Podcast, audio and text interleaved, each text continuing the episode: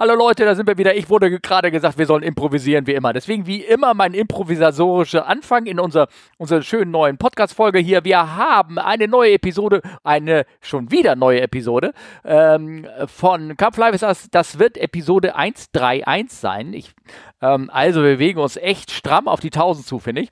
Und äh, genau. heute ist der 22. November und mir gegenüber virtuell sitzt der liebe Markus, mit dem ich wieder ein bisschen aufnehme. Olli ist verhindert, sonst hätte ich einen mit Olli gemacht. Das war fest bei mir so äh, vorgenommen. Ich mache ja immer gerne äh, ähm, Abwechslung ins System rein. Aber Markus soll mir jetzt mal eine Frage beantworten. Hallo Markus, was für ein Wetter hast du, wenn du Südwind hast? Das ist gemein. Das hast du mich gerade schon vorher gefragt und ich habe keine sinnvolle Antwort geben können. Jetzt stellst du mir es mit Publikum. Das ist gemein. Servus. Ähm, ja, pff, nee, Südwind ist bei uns halt scheiße am Platz, weil ähm, erstens kommt er von der Seite, das ist immer doof, ah. wenn er kräftig genug ist und zwar, wir haben eine 0927-Bahn mhm. und dann kommt noch dazu, dass ähm, südlich der Bahn halt Halle, Bäume und so weiter stehen, sodass man dann sowohl beim Start auf dem letzten Fünftel der Bahn als auch im kurzen Endteil halt echt Turbulenz hat. Okay, verstehe. Ja. Und das ist echt anstrengend. Vor, wann war das? Vor drei Wochen bin ich ja mal wieder Segel geflogen. Mhm. Ähm, nach einem, seit Juni mal ja. wieder. Okay. Doppelsitzer. Und da hatten wir echt, da hatten wir dermaßen bretzligen Wind, da musste ich wirklich, also gerade an dieser turbulenten Stelle, da bin ich wirklich mit Vollausschlägen mit dem Duo da hinter der Schleppmaschine herkupft. Okay. Also es ging schon irgendwie, aber es war, war anstrengend nach fünf Monaten mal wieder. Habt ihr denn, ähm, ähm, hast du denn in dem, äh, was hast du ja vor zwei Wochen, war das? Ja, vor drei, sowas, zwei, ja, drei Wochen. Das ist ja Winter, ne? Fliegt ihr da Hang oder was macht ihr da mit dem Segelflugzeug? Nö, da war einfach, also jemand musste eine F-Schlepp-Ausbildung machen. Das heißt, wir mussten E schleppen und dann haben wir ein Duo halt rausgeholt und dann dachte ich, na gut, wenn der schon draußen ist und ich muss auch mal wieder fliegen. Und da war ein Fluglehrer da, mhm. weil ich, na, wie gesagt, seit Juni nicht mehr drin guck bin, also fliege logischerweise nicht allein. Ja. Ähm, hab einen Günne reingesetzt und dann haben wir halt geschwind, ja, sind wir halt kurz eine halbe Stunde geflogen. Der Hang ging tatsächlich ein bisschen, ja. aber eigentlich ging es nur darum, mal wieder den segelfliegerischen Arsch in die Luft zu kriegen. Aber wenn jetzt, muss man, das ist ja wieder die Fliegererfachkraft. Wir griffen gleich in das richtige Thema ab, nämlich die Fliegerei. Darum geht es ja hier in diesem Podcast. Ähm, wenn du, äh, du, wie hoch hat er dich geschleppt und wie lange bist du geflogen? Also, das mal so eine Vorstellung machen. Also, so, wie, wie lange man mit so einem Flugzeug auch wenn keine großartige Thermik ist und nur ein bisschen Hang, wie lange man mit so einem Segelflieger oben bleiben kann. Zwei Stunden hast du gesagt? Nee. Nee, also nee. nach einer halben Stunde bin ich gelandet, weil es langweilig ah, war. okay. Weil ich meine, da am Hang entlang schrubben, wir haben nur ein kleinen Hang, das ist jetzt nicht so toll. Aha. Also mir ging es einfach darum, mal wieder zum Gucken, ob ich das noch kann. Äh, ne? Also, also, ja. Ich verstehe. Okay. Oh. Du bist noch nie irgendwie sinnvoll Segel geflogen, oder? Ich habe tatsächlich mal ähm, auch hinten dran gesessen bei einem F-Schlepp. Da war ich, ähm, das war an so einem Fliegerlager von einem Lehrgangskollegen von mir in hm. äh, Ungarn, so ein bisschen ja. weiter, was war das? Nördlich von Ungarn, irgendwie so einen kleinen Platz. Ja. Und äh, da habe ich ihn einfach mal besucht und, ähm, und da bin ich halt mitgeflogen. Also, und das war, glaube ich, ich glaube, hatten, die hatten kein richtiges Seil, die haben, glaube ich, irgendwie von der Mannschaft die Schnürsenkel zusammengebunden und haben uns dann damit weggeschleppt, weil gefühlt habe ich ins Auspuffrohr von dieser Kiste geguckt. Also wir waren da okay. so dicht dran, also gefühlt. Mhm. Und ich habe da meinen mein Spezi gefragt, der auch viele große Segelerfahrungen hatte, sagte, ja, war schon ein bisschen kurz. Und dann haben, hatten wir uns hinter den Ding dahinter gekämpft und dann hat er sich irgendwie ausgeklegelt und sind wir halt ein bisschen gesegelt, ja, genau. Aber jetzt nicht irgendwie irgendwie vier, fünf Stunden Überland oder so, oder? Nee, nee, nee, nee, nee. Das war dann, äh, ja, dann das war aus dem muss einfach mal ja. Muss einfach mal in deine Cirrus reinhocken und mal nach Donsdorf bretzeln im ja. Sommer und dann fliegen wir mal gescheit. Oh, die haben die Preise für diese Kiste so hochgehoben. dann nimm halt irgendeinen anderen ja. Bock. okay. Ja, ist schon echt, ähm, die ist jetzt ähm, hochgegangen, ich glaube auf 300 Euro die Stunde oder irgendwas. Ja. Und was immer ja noch günstig ist für, für so eine Cirrus, ne? das darf man nicht vergessen. Ja, ja, ja, klar. Aber, Aber es macht trotzdem nur das, bedingt Spaß bei den Preisen, gell? Ja, ja, ja, ja, das, ähm, bin mal gespannt, wie sich das so entwickelt mit, der, mit dem Fliegerfallen die Flieger sind halt einfach auch dafür gedacht, dass du ihn mehr oder weniger gewerblich oder, oder halt mit vier Leuten nutzt und dann wird es halt schon wieder tragbarer. Ne? So da allein mit so einem Ding zum Spaß in der Gegend rumfliegen, dafür sind die einfach ja auch nicht gebaut, muss man einfach auch sagen. Ne? Ja, ja, ja. Ja gut, aber ich meine, im Verein gibt es äh, finanzkräftige Leute auch, die das Ding nutzen, um dann Sicher. irgendwo hinzufliegen, ne? F irgendwo. Dann bleiben sie halt dann, keine Klar. Ahnung, Wochenende länger da oder irgendwas Klar. und fliegen dann wieder zurück. Ne? Klar, Ja. die gibt es immer, die Leute, sicher. Ja, klar. genau, richtig, genau. Ähm, Naja. ja, und das hast du also gemacht. Du bist nicht geflogen, nur so ein bisschen. Ja, genau. Also, pff, genau. So Ja. Winterprogramm halt. Ne? So, so, so viel fliegen, dass man nicht komplett in der Winterdepression landet. Ja. Und ja. Ja. Ähm, also ich war, ähm, ich habe nur am, äh, wann war das jetzt eigentlich? Letzte Woche habe ich, glaube ich, einem, äh, möglicherweise habe ich das aber auch schon erzählt gehabt, habe ich einen Kollegen einfach nur eine Lizenz verlängert.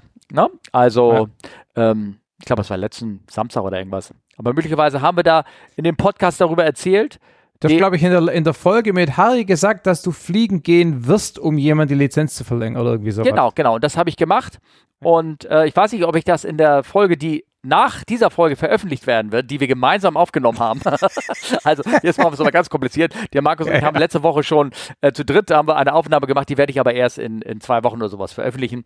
Vielleicht habe ich darüber schon erzählt, das, was ich äh, jetzt in nächster Woche für euch an die Ohren klingeln wird, nämlich, dass ich halt, das ist der einzige Flug, den ich gemacht habe, Li Lizenz verlängert und ich glaube, ich hatte auch mal, ähm, das war so eine kleine, kleine, nicht, ähm, kleine Korrektur, die ich angebracht habe in dieser äh, Folge über das Fallschirmspringen, dass die äh, Sophie meinte, ja, sie musste irgendwie äh, drei, vier Mal die Lizenz erneuern, auch wegen Verlängern oder irgendwas und dass sie gesagt hat, nee, nee, so eine Verlängerung, du schreibst ja hinten eine Lizenz rein, die brauchst, brauchst kriegst du keine neue Lizenz. Und genau, das habe ich halt gemacht, ne? jemanden da handschriftlich seine Lizenz verlängert, nachdem alle Bedingungen da erfüllt sind. F früher war das ja wirklich anders. Da musstest du alle zwei Jahre den ganzen Kram ähm, irgendein Formular schreiben Mhm. und nach Stuttgart schicken und dann hast du wirklich eine Verlängerung bekommen. Mhm. Und jetzt ist die Lizenz ja unbegrenzt gültig.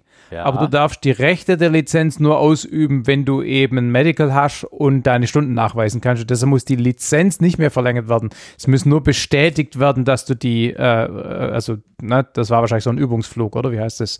So Äh, genau, so der ein hatte Übung- genügend genau, äh, Stunden. Das war eine ähm, äh, Übungsflug, keine Befähigungsüberprüfung oder irgendwie sowas. Genau. Ja, ja, genau. Ja. So, ähm, ich kriege die Worte auch immer durcheinander. Also so ein Ding war das und äh, da schickst halt nur die Unterlagenlizenz, aber du musst trotzdem vieles in ähm, ähm, sozusagen in äh, einscannen, kannst es per E-Mail schicken mittlerweile, schickst es hin. Äh, in seinem Fall. Du als, äh, du als, hä, wo musst du das hinschicken? naja, also ich habe die Lizenz verlängert von einem Kollegen, der, also von HFC-Kollegen, der in Hamburg seine Lizenz hat, weil er nur ein, nur ein PPL hat. Und deswegen habe ich es nach Hamburg geschickt, zur Hamburger Luftfahrtbehörde. Wirtschaftsbehörde, Be Bereich Luftfahrt. Ist das dann beim PPL und beim Label anders? Weil, nochmal, also ich muss und auch ein Fluglehrer bei mir muss meines Wissens nur im Flugbuch bestätigen, dass er mit mir eine Stunde in der Kiste gehockt ist alle zwei Jahre. Ja. Und das war's. Da gibt es keinen weiteren Papierkram meines Wissens. Na, vielleicht hast du es nicht mitbekommen, aber ich muss noch dokumentieren, dass ich das äh, bei demjenigen, das ist so ein Formblatt, also jedenfalls in Hamburg ist es so, vielleicht mag das in Baden-Württemberg nicht so sein. Äh, in Hamburg ist es so, dass du da ein äh, Formblatt ausfüllst über das, was du gemacht hast. Nämlich, du, äh, Okay. ne, Ah, du, okay. du, du okay. schickst das einfach als Dokumentation Ja, hin. Ne? Ich habe wahrscheinlich Unrecht, weil ich nämlich gerade von Segelflug und Ultraleicht erzähle. Ah, okay. Beim Lappel habe ich es noch gar nicht gemacht, weil ich habe ja noch gar keine zwei Jahre. Wahrscheinlich ist beim Lappel bei uns dann auch so, dass das, okay, alles klar, ich nehme alles zurück. Ja, du, also vielleicht hast du da, wie gesagt, der, der, der ähm, Aspirant selber, der hat da eigentlich wenig mit zu tun. Ne? Das macht dann die Dokumentation, Ja, ja, macht klar. alles der, Ja. äh, der Fluglehrer sozusagen. Ja, man kriegt es ja trotzdem mit. Ja, genau, richtig, genau. Und also genau, das, das ist passiert. Und ähm, jetzt nächsten Sonntag ähm, werde ich, wenn das Wetter gut ist, auch mit einem Flugschüler losgehen. Aber dann ist auch, ähm, ja, dann, dann war es schon wieder fliegerisch. Und dann bin ich, äh, dann daraufhin in der Wolke sind wir selber ein bisschen in Familie sozusagen unterwegs. Und äh, deswegen auch äh, Podcast auf Vorrat äh, gemacht, der dann während unserer Abwesenheit dann für äh, Freude hoffentlich wird bei, äh, bei den Hörerinnen sozusagen. Flapp, flapp, flapp, flapp, flapp. Eine sehr flapsige Aufnahme war das Flapp, flapp. Ja, ja, genau, richtig, genau, genau. Danke, Gordon. Ähm, was wollte ich sagen? Ja, nee, ansonsten kann ich nichts weiter erzählen. Äh, es sei denn, du hast noch was irgendwie zum Plaudern. Du hast irgendwie auf meinem Facebook äh, die F-16-Bilder da gesehen, ne? Also wahrscheinlich wollte ich da was dazu sagen oder hören oder ich soll was dazu sagen. Aber Ja, zuerst Ja. dachte ich, wie F-16? Wie? Was? Markus holt alte Bilder irgendwie raus von, von seinem F-16-Flug und dann Nee, guckt nee, genauer nee, hin und da waren das ziemlich schön gemachte F-16-Modelle, die hinten Modell. Ja, Modellflug, aber also Modellflug, keine, keine Display-Dinger, sondern Ja, ja. schon flugfähige Modelle mit Ja. ähm, äh, wie sind die hinten angetrieben? Chat? Jet, ne? Aber hinten war ja noch rot. Wir, wir hatten- Ja, der hat so einen LED-Ring Ah, dran. genau. Das sieht dann aus wie Nachbrenner, aber der hat, hat eine Turbine innen drin. Ja. Die Turbine sitzt ja aber nicht hinten, die sitzt ja im Schwerpunkt, ne? Aber ja, okay. hey, geiles Teil, irgendwie so zweieinhalb Meter lang, äh, nee, drei Meter lang, zweieinhalb Meter Spannweite. Jet F-16 angemalt in diesem äh, Dark Falcon, also das Ding, was der Vador ähm, jahrelang äh, vorgeflogen hat. Und wie ihr ja wahrscheinlich wisst, habe ich so ein bisschen ein Faible für die F-16 und ähm, das Ding ist einfach geil und das habe ich halt ein bisschen fotografiert. Wenn man schon keine echte F-16 am Platz zum Fotografieren hat, fotografiert man halt aus Verzweiflung Flugmodelle. Also ist wirklich geil. Also ist wirklich, wirklich sehr, sehr schön. Auch mit, weißt du, mit, mit gebremsten Rädern und also Oh, wirklich Okay, mit Ja. Lichtern, Luftbremse, nur Slats hat sie keine. ja. Also wirklich ziemlich cool. Und, und wir haben halt jetzt seit einer Weile am Platz auch die Modellflug, äh, also wir dürfen jetzt auch ganz offiziell Modell, Modellflugzeuge betreiben. Mhm. Ähm, du brauchst aber, wenn du das machst, brauchst du einen Modellflugleiter. Also Ah, jemand, der halt mit dem Funkgerät neben dem Modellflugpiloten steht, damit man dem sagen kann, hey, bring mal deinen Modellflieger in Sicherheit, der will ein richtiges Flugzeug landen. Hm. Und ich habe für den Typ mit der F-16 halt ein paar Mal einen Modellflugleiter gemacht und nebenher ein bisschen fotografiert und die Bilder hast du auf Facebook gesehen. Ja, ja, ich gucke mir gerade an, einen Beitrag, äh, Flugtag Retro 1 Jetmodelle, der ist allerdings vom letzten Jahr, vom September. Hatte der das auch Ja. schon da aus Flugzeuggruppe Donsendorf, das bist du ja, ne? Oder Donsdorf, ne? Donsdorf. Dorf, ja. ja, da genau. hat man halt, ja, da hat man auch Chat-Modelle, aber halt keine so, also die F-16 gab es da noch nicht. Die hat der Typ jetzt erst neu seit ein paar Wochen. Ah, okay. Aber da habt ihr noch kein, ähm, keine Bilder in eurem, auf eurer Webseite da, ne? Da sehe ich hier, das ist eine Doch. Eurofighter, ne? Oder was? Doch, doch, also es gibt von der F-16 auch Bilder. Also wenn du auf die Fliegergruppe Donsdorf gehst Ja, und dann ja. der dritte Eintrag von oben, wunderschöne Scale F-16 Ah. für den Flugtag 2024. Ja, nee, okay, gut. Ich, ähm, ich war, ich habe das eben Google gesucht und habe nur den Namen Ach so. eingegeben und äh, ja, jetzt sehe ich sie da, genau. Und jetzt kann man das auch hinten sehen, dieser, dieser LED-Ring, der den Nachbrenner Ja, ja. da simuliert. Sieht schon, genau. sieht schon. Was natürlich du noch siehst ja auch die fehlt- kleinen Schrauben alles. Das, äh, die, hast du die Aufnahmen alle gemacht? Ja, ja. Ja. Ja, schön, sehr Was schön. natürlich fehlt noch, ist ein Pilot, der drin sitzt. Mhm. Das hat Johannes inzwischen nachgerüstet, also den gibt's jetzt. Aha. Und was natürlich auch noch fehlt, Ja, stimmt, äh, der Platz, das, ist- das, Genau. ich sehe das eine Bild, da ist oben mit leeren Cockpit, so. genau. Und was natürlich auch noch fehlt, äh, sind äh, Rauchpatronen. Ah, okay. Da bin ich gerade noch dabei, ihn äh, zu überreden. Aber das Problem ist so ein bisschen, das Ding ist ziemlich nah am Gewichtslimit. Ja. Und er ist ein bisschen unklar, wie er das Gewicht für die Rauchdinger da in den Flügelspitzen unterbringen soll. Aber anyway, also ich habe mit Modellflug eigentlich nichts am Hut, aber das begeistert mich schon. Ja, das sieht auch toll aus. Vor Dingen, äh, jetzt stell dir mal vor, jetzt würde man das noch hinkriegen mit so einem beweglichen, äh, hinten beweglichen Nozzle für den Nachbrenner. Ja, ja, ja, ja. Oh. Ja. Das wäre schon schön. Ja. Ja. Da bin ich mal gespannt. Ja. Typ hat noch einen Kumpel, der hat die gleiche F-16 nochmal. Vielleicht kriegen wir so überredet, dass er am Flugtag nächstes Jahr mal Formation fliegt. Ah, ja. Und was kostet äh, sowas? Hast du ihn gefragt, die Frage, oder lieber nicht? Habe ich ihn gefragt, ja. Ja, okay, alles klar. Keine Antwort. Ist auch eine Antwort. Was schätzt du? Äh, naja, es ist, es ist ja gar nicht so, was es kostet, sondern mehr oder weniger, wie, eigentlich möchte ich nur wissen, wie viele Stunden arbeitet er an so einem Modell. Das wäre das Interessante. Gar keine. Das Ding kaufst du komplett fertig. Ach, oh, okay. Also du baust natürlich dann die Turbine ein Mhm. und musst auch noch ein bisschen was an der äh, Elektronik machen, aber das Ding kommt mit Empfänger und Servos und angemalt und alles komplett fertig. ja, Also der, der Typ äh, betont auch, dass er Modellflieger sei und kein Modellbauer. ja, okay, gut, alles klar. Ja. Gut, gut. Ja, gut, dann kannst du es ja sagen. Ich meine, weil ich dachte, weil sonst wäre das ja, weil wenn das, wenn das im Katalog irgendwo steht, dann kann das ja eh, eh jeder nachgucken, ne? Oder? Genau, also 15, 15k. Ja, hm, okay. Auch weißt du was, da flieg lieber rutsch dir runter mit der Cirrus, da kommen wir günstiger weg. Ja. Ja, das ist immer ganz witzig, wenn man den Modellflieger dann sagt, so echt, seid ihr wahnsinnig, dafür Hm. so viel Geld auszugeben. Überleg mal, wie viel du dafür echt fliegen könntest. Ja. Dann gucken sie dich mit großen Augen an und sagen, ja, und warum? Warum soll ich echt fliegen? Naja. Ja, ja, ist halt ja, einen anderen, anderen Spleen. Ja, ja, ja, ja, ja, ja, ja. Vor allen Dingen, wie gesagt, das ist ja, ich habe ja einen großen Respekt vor Modellfliegern, weil diese Manöver nachzufliegen, ohne drin selbst drinnen zu sitzen, also praktisch diese Orientierung dann zu haben Ja. und sowas, finde ich schon sehr, sehr beeindruckend. Das Einzige ist, ich habe auch natürlich, du siehst diese ganzen Fail-Videos, wenn du irgendwo Ja, ne, klar. irgendwo da hängen bleibst.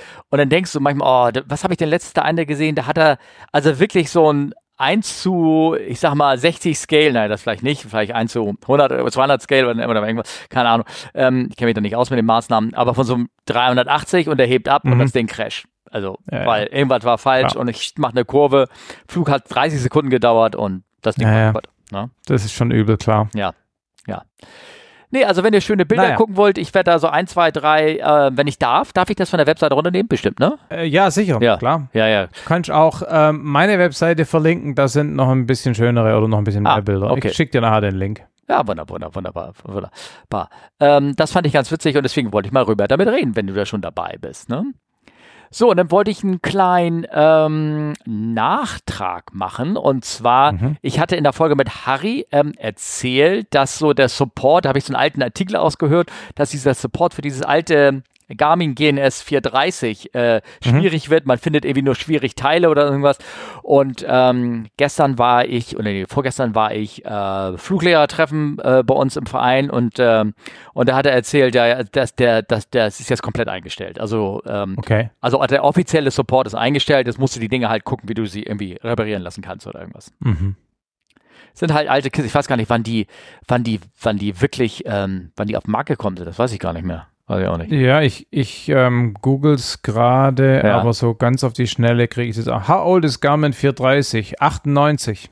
98, ist ja gar nicht so alt eigentlich, ne? Naja, 25 Jahre ist für so Elektronikgeraffel schon viel, ne? Ich ja, aber nicht für, für Flugzeug. Avionik eigentlich nett, ja, ja, klar, ja, ja. Ja? Naja. Also das, ja. das, das nicht, ja. ja. Ähm, ja, genau. Und dann haben wir ähm, nochmal äh, ein Feedback, ich mache immer falschen Knopf hier so, nochmal äh, Feedback bekommen ähm, und zwar habe ich mich in der Folge, die hast du wahrscheinlich noch nicht gehört mit Harry, ne? Die ist Montag rausgekommen. Natürlich habe ich die schon gehört. Oh, okay, ich nehme alles zurück. ist, auch, ist auch Aufgabe, bevor du mit mir ins Gespräch gehst. Ja, ne? eben. Ja, ja, okay, weil ich zu viel Referenz darum mache. Nee, und zwar ähm, wollte ich auch nur einen Nachtrag machen. Wir haben nämlich äh, ein, ein Feedback bekommen von Jordan. Äh, Jordan macht, glaube ich, nee, macht eigentlich definitiv, macht, der macht so Wartung an Business Jets und sowas. Mhm. Äh, der hat auch mal Videos geschickt, dass er auch irgendwo hingeschickt worden ist. Ich glaube, das war nach Marrakesch oder irgendwas. Ähm, um da irgendwie einen Triebwerkswechsel da zu machen, da auf deren Vorfeld, weil da da so ein Businessjet hängen geblieben ist und sowas. Ne? Mhm. Ähm, und der hat geschrieben, äh, Nachtrag äh, zur letzten Folge mit Harry. Bei uns ist bei jeder Wartungsereignis ein Tailstand Vorschrift, also so ein, so ein, so ein, äh, so ein, ähm, na, nur eine Stütze, ja, dass das Ding halt nicht auf den Schwanz geht. Genau. Äh, bei der Cessna C50 Citation X kannst du den Flieger im Winter nicht mal draußen hinstellen, ohne ihn zu betanken. Mit ein Drittel Tank reichen drei Zentimeter, also eine Drittel Tankfüllung reichen drei Zentimeter Schnee auf dem Horizontal Stabilizer, um sie auf den Hintern zu setzen. Also mit anderen Worten, wenn die Kiste halt, der Schwerpunkt ja. ist anscheinend so weit hinten und ja. wenn nicht genügend Sprit vorne im Tank drin ist und dann kriegt er halt einen nassen Schnee hinten drauf, dann ja. kippt das Ding nach hinten. Fand ich krass, ja. Ja. Beeindruckend. Ähm, das wollte ich euch äh, gedacht. mitteilen. Ne? Und dann den letzten Feedback noch, äh, der ist diesmal von mir. Und zwar, ähm, ich habe mich mit äh, Harry ähm, unterhalten gehabt über den Vorfall der 757 in Costa Rica, mhm. wo ähm, der Flieger ähm, einen Hydraulikverlust hatte. Das Fahrwerk wurde manuell ausgefahren und dann fällt das Nosewheel-Steering aus. Und kannst du ja. nicht mehr mit deinen Fußpedalen, kannst du nicht mehr das Vorderrad lenken, weil kein Hydraulikdruck ja. da ist. Ne? Klar. Und ähm, da bin ich zufällig auf diesen alten Fall hier getroffen ähm, im Sendeplan. Der war, jetzt muss ich gerade mal aufrufen, äh, Entschuldigung, das hätte ich vorher machen können, bisschen Wartemusik einspielen. Der war... Ähm, 12. August 23. Ja, 12. August 23 also auch gar nicht so lange her, der ist äh, Los Angeles losgeflogen und bekam halt auch irgendein Hydraulikproblem und konnte, ähm, also da war die Hydraulik vorne zum Nosewheel war irgendwie abgebrochen. Ich weiß nicht, ob das Hydraulik weg war. Auf jeden Fall mhm. ist er gestartet, konnte die Nose Door nicht einfahren. Ich glaube, das ist so ein, auch so ein klassisches Szenario, dass ähm, dann gibt es irgendwie einen Defekt in der Steuerungslogik in der Art, dass, dass ähm, das Fahrwerk gibt kein Ablock äh, richtig Signal mehr, weil die Türen mhm. sich nicht richtig geschlossen haben und irgendwas. Also fährst du es dann, um sicher zu gehen, fährst du es manuell aus und wenn du es manuell mhm. ausgefahren hast, hast du auch kein Nose-Steering mehr. Dann wird ah, ja. auch alles äh, dekoppelt. Also wenn ich das jetzt richtig im Kopf ähm, habe, einfach weil man nicht will, dass der Hydraulikdruck dann irgendwie in die äh, falsche, auf dem falschen Actuator, also falsche ähm, Pylon, also nee, wie nennt man das? Hier so ein Zylinder geht. Zylinder. Genau, ne? so genau. Zylinder ja, geht. Genau. Und dann das einmal ausgefahrene Fahrwerk wieder unlockt oder irgendwas, wenn der Hydraulikdruck noch drauf ist. So fährst du Mhm. es halt manuell aus, es ist manuell eingerastet und gut ist. So, und die sind, ich wollte das nur als positives Beispiel nehmen, die sind da ganz normal gelandet, sind auf der Runway stehen geblieben und haben sich dann wegschleppen lassen. Also mal, das ist Mhm. kein Voodoo, nicht den Flieger auf der, auf der Bahn zu halten, ne, wenn das passiert ist. Genau, äh, mit Bremsen halt dann. Im Mit Prinzip, Bremsen, genau. Ähm, und, und hier in dem Fall äh, wahrscheinlich ging äh, da beide Schubumkehr, das war das Problem bei diesem Costa? Rica-Fall. Ja, ja. Ne? Also, dass er so ein bisschen Asymmetrie hat, aber hier gegen beide, also erleichterte äh, Umstände, aber wie gesagt, gelandet, sich von der Bahn schleppen lassen und gut war das Ding sozusagen. Das wollte ich als kleinen Nachtrag liefern. Ist das nicht schön? Toll. Toll. So, und wir haben uns ja schon jetzt mehrfach unterhalten und da hast du immer wieder auf irgendwas hin, hingewiesen und du wirst auch in drei Wochen auf einen Fall hin, auf eine, auf ein Kapitel hinweisen, was wir dann abschlagen werden. Ne?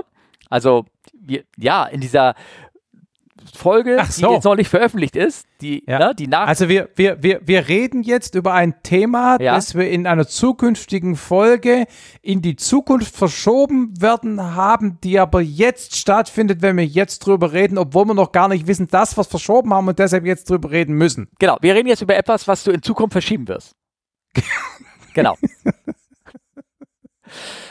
Also nochmal, ähm, es hört sich vielleicht Äh. mal komisch an. Ähm, ich wollte eine aktuelle, ähm, aktuelle Folge rausbringen über aktuelle Themen, bevor ähm, ich sozusagen jetzt äh, zwei Wochen unabkömmlich bin. Und deswegen habe ich gesagt, die andere Folge ist ein generelles Thema und äh, die, das Flap-Flap-Thema und dann freut euch drauf. Na, ist egal. Also auf jeden Fall, genau, du hast ähm, was, äh, ähm, Airbus Helicopters Pioneer Lab Heb ab. Was ist denn das? Ja, genau. Also äh, Airbus hat halt mal wieder, also die haben da mehrere, mh, einen, ähm, einen, einen fliegenden Forschungshubschrauber. Mhm. Ähm, also ein Forschungshubschrauber, der halt, also jetzt bescheuert jetzt zu sagen, dass der fliegt, aber ich komme Ja. gleich drauf, warum das Ja. bemerkenswert ist. Hubschrauber fliegen ja immer. Ähm, ähm, gebaut und zum Erstflug gebracht, ähm, der jetzt zum Beispiel ähm, ist eine H145 modifiziert, die einen Hybrid-Elektroantrieb hat und verbesserte Aerodynamik und so weiter. Ähm, und es gibt halt, es gibt halt so eine, eine reiche Tradition sozusagen von fliegenden Simulatoren. Das ist jetzt nicht genau das hier, aber ähm, Airbus hat eben noch andere Hubschrauber, wo sie halt zum Beispiel eine Fly-by-Wire-Steuerung einbauen, um dann quasi durch verschiedene äh, Softwaremodelle, die da drin laufen, quasi unterschiedliche Hubschrauber simulieren zu können. Ne? Und, Und ähm, ähm, das meinst du auch mit elektrischen Antrieb? Dass, dass Nee, die nee. Flight Controls elektrisch angetrieben sind, oder? Nee, also der hier, ähm, der hat jetzt hier tatsächlich, steht hier, ähm, mittels eines Hybrid-Elektroantriebs und verbesserte Aerodynamik eine Reduktion des Kraftstoffverbrauchs von bis zu 30 Prozent realisieren. Also hier geht es wirklich um den Antrieb. Aha, okay. Ist das so eine Art dieselelektrische Lok, oder was?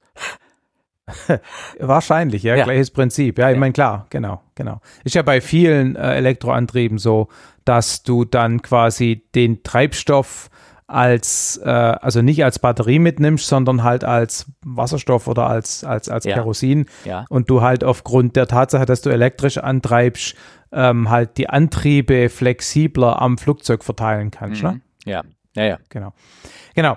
Nee, aber ich wollte einfach, äh, ich finde das Thema so cool, also so spannend, so grundsätzlich diese fliegenden Simulatoren. Ne? Also Ja. zum Beispiel hat die DLR jahrelang den ATAS gehabt. Das war eine umgebaute VFW 614 und die hatte eben auch äh, quasi in Customizable Flight Model.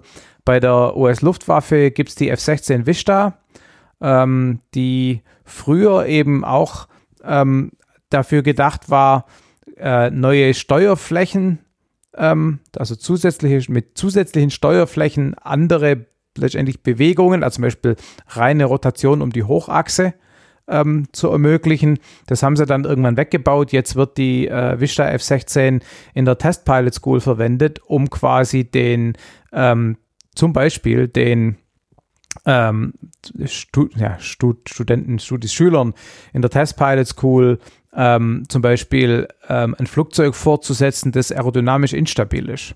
Ah, ja, also weil okay. du kannst ja dann einfach, indem du den Regler da drin änderst, Mhm. kannst du das Ding äh, halt ähm, immer instabiler machen und kannst da mal ein bisschen so PIO ansatzweise und so demonstrieren. Mhm. Das Okay. hat, ähm, als ich die Episode mit, äh, ähm, Mats gemacht habe, die, die, die, die, die ähm, australische P3-Pilotin. Mhm. Ja, die genau. hat ja, die war ja da auch mit dabei und die hat es so ein bisschen erzählt. Und ich finde es halt interessant, weil so als Softwerker so, ne, dass du halt im Prinzip einfach so ein Flugzeug nimmst, bastelst da äh, ein bisschen Software rein und kannst dann quasi während einem Flug unterschiedliche Flugzeuge simulieren und damit quasi ähm, ja, ist quasi ein, ein fliegenden Flugeigenschaftssimulator. Äh. Finde ich cool. Und sowas hat Airbus halt eben auch, auch wenn es jetzt Ja. nicht der, der hier gerade in dem Bericht steht, den wir verlinkt hatten. ja, ja, okay. Das wollte ich einfach nur mal so kurz erwähnen, weil ich es cool finde. Ja, nee, das ist auch cool. Ich, ich grübel natürlich immer noch über diesen ähm, elektrisch-hybriden Antrieb äh, nach, wie der, wie der wohl funktionieren soll. Weil ich glaube, also ich sag mal so, eine Brennstoffzelle oder sowas kann es irgendwie nicht sein, weil so ein Hubschrauber braucht ja schon Wumms. Also das ist gerade so, wie der aufgebaut ist. Und Naja, aber also Wumms ist ja bei Elektromotoren nicht das Problem.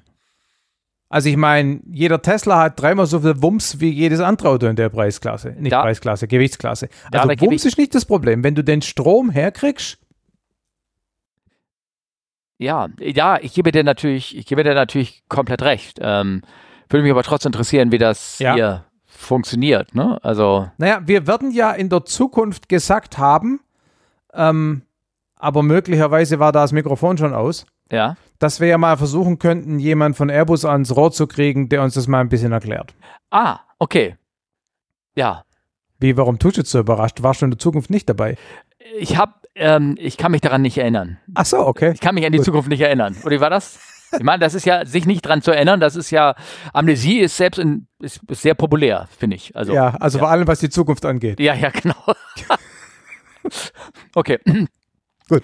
Ja, nee, sehr schön. Sehr, sehr schönes Thema. Wie gesagt, ich grübel immer noch über diesen Antrieb nach, aber wie das irgendwie hinkriegen, aber ist egal. So, ja, dann habe ich. Äh, Wollen wir gerade bei Wasserstoff bleiben, oder? Weil du hast ja da diesen Wasserstoffantrieb äh, mit reingebastelt. Können, können wir sehr gerne machen. Und zwar, ähm, das fand ich wieder ähm, spannend. Und zwar ähm, zwei. Ähm, ihr, ihr könnt euch vielleicht erinnern, ich habe eine Folge gemacht über SAF-Fuel. Das hat jetzt nichts mit Wasserstoff zu tun oder irgendwas, aber ich komme gleich darauf. Da wollte ich darauf nur mal darauf hinweisen, dass ich eine ähm, Folge gemacht hat mit äh, Roland über, SAF, über ähm, Sustainable Aviation Fuel und da haben wir ein Ja, Thema Super angesprochen. Episode. Wer die nicht gehört hat, sofort anhören. Eine deiner besten, finde ich. Ja, oh, okay, oh, okay. gut, danke, ähm, verlinke ich. Ähm, ja, auf jeden Fall, äh, war, da habe ich eine Frage gestellt, auch wie ist denn das mit Contrails sozusagen? Ähm, also mit Abgasstrahl, ne? Diese berühmten Chem, nee, Chem, Chem oder Tron, Comtrails, was sind das jetzt? Weiß ich jetzt gar nicht immer. Je nachdem, welche Leute du fragst, ne? Ja. genau. Auf jeden Fall hat man Kondensstreifen heißt Kondensstreifen. Ja, Gott, jetzt habe ich es endlich. Auf jeden Fall macht man jetzt da Untersuchungen. Das eine fand ich ganz spannend, weil man dort das in einem äh, Segelflieger macht. Die Genau. Airbus-Leute, die haben da, ich, vielleicht ist es der alte Flieger von dem ersten Perlan-Projekt oder irgendwas, den sie Nee, da genommen haben oder Nee. irgendwas? nee, nee. Der erste Palan war eine DG505. Das ist, hier- das hier ist ein Arcus. Ah, okay. Hm. Haben sie jetzt einen besseren Geschmack bewiesen als damals. Ah. Arcus ist viel schöner als die DG. Die haben den auch so ein bisschen schön bemalt hier, finde ich, ne? Naja. Also die blauen Streifen sind jetzt nicht so der Hit. Äh. Aber egal. Ist, okay. Auf jeden Fall haben die, und das sieht irgendwie ganz, ja, jetzt sehe ich das, ist ein falsches Blau. Das sieht, äh, aber sieht aus wie so ein Testflugzeug mit einer roten Spitze.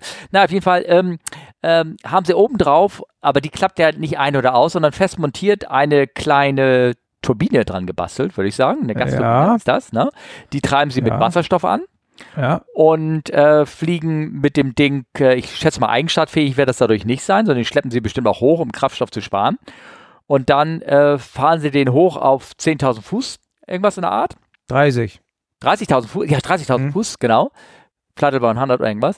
Ähm, und ähm, ja, hier steht drin, jetzt lese ich. Ähm, die starten den Motor in 10.000 Fuß erst und dann fliegen sie hoch auf 30.000 Fuß und dann äh, gucken sie nach, wie die Kondensstreifen sich entwickeln, ob das mehr oder weniger sind oder wie sich das auswirkt. Machen Ja. da Versuche mit. Fand ich ganz spannend, mit einem Segelflugzeug. ne, Das finde ich auch gut. Wahrscheinlich, weil es doch keinen richtigen Antrieb gibt, den man so mal eben schnell machen kann, der nur mit reinem Wasserstoff funktioniert. Möglicherweise.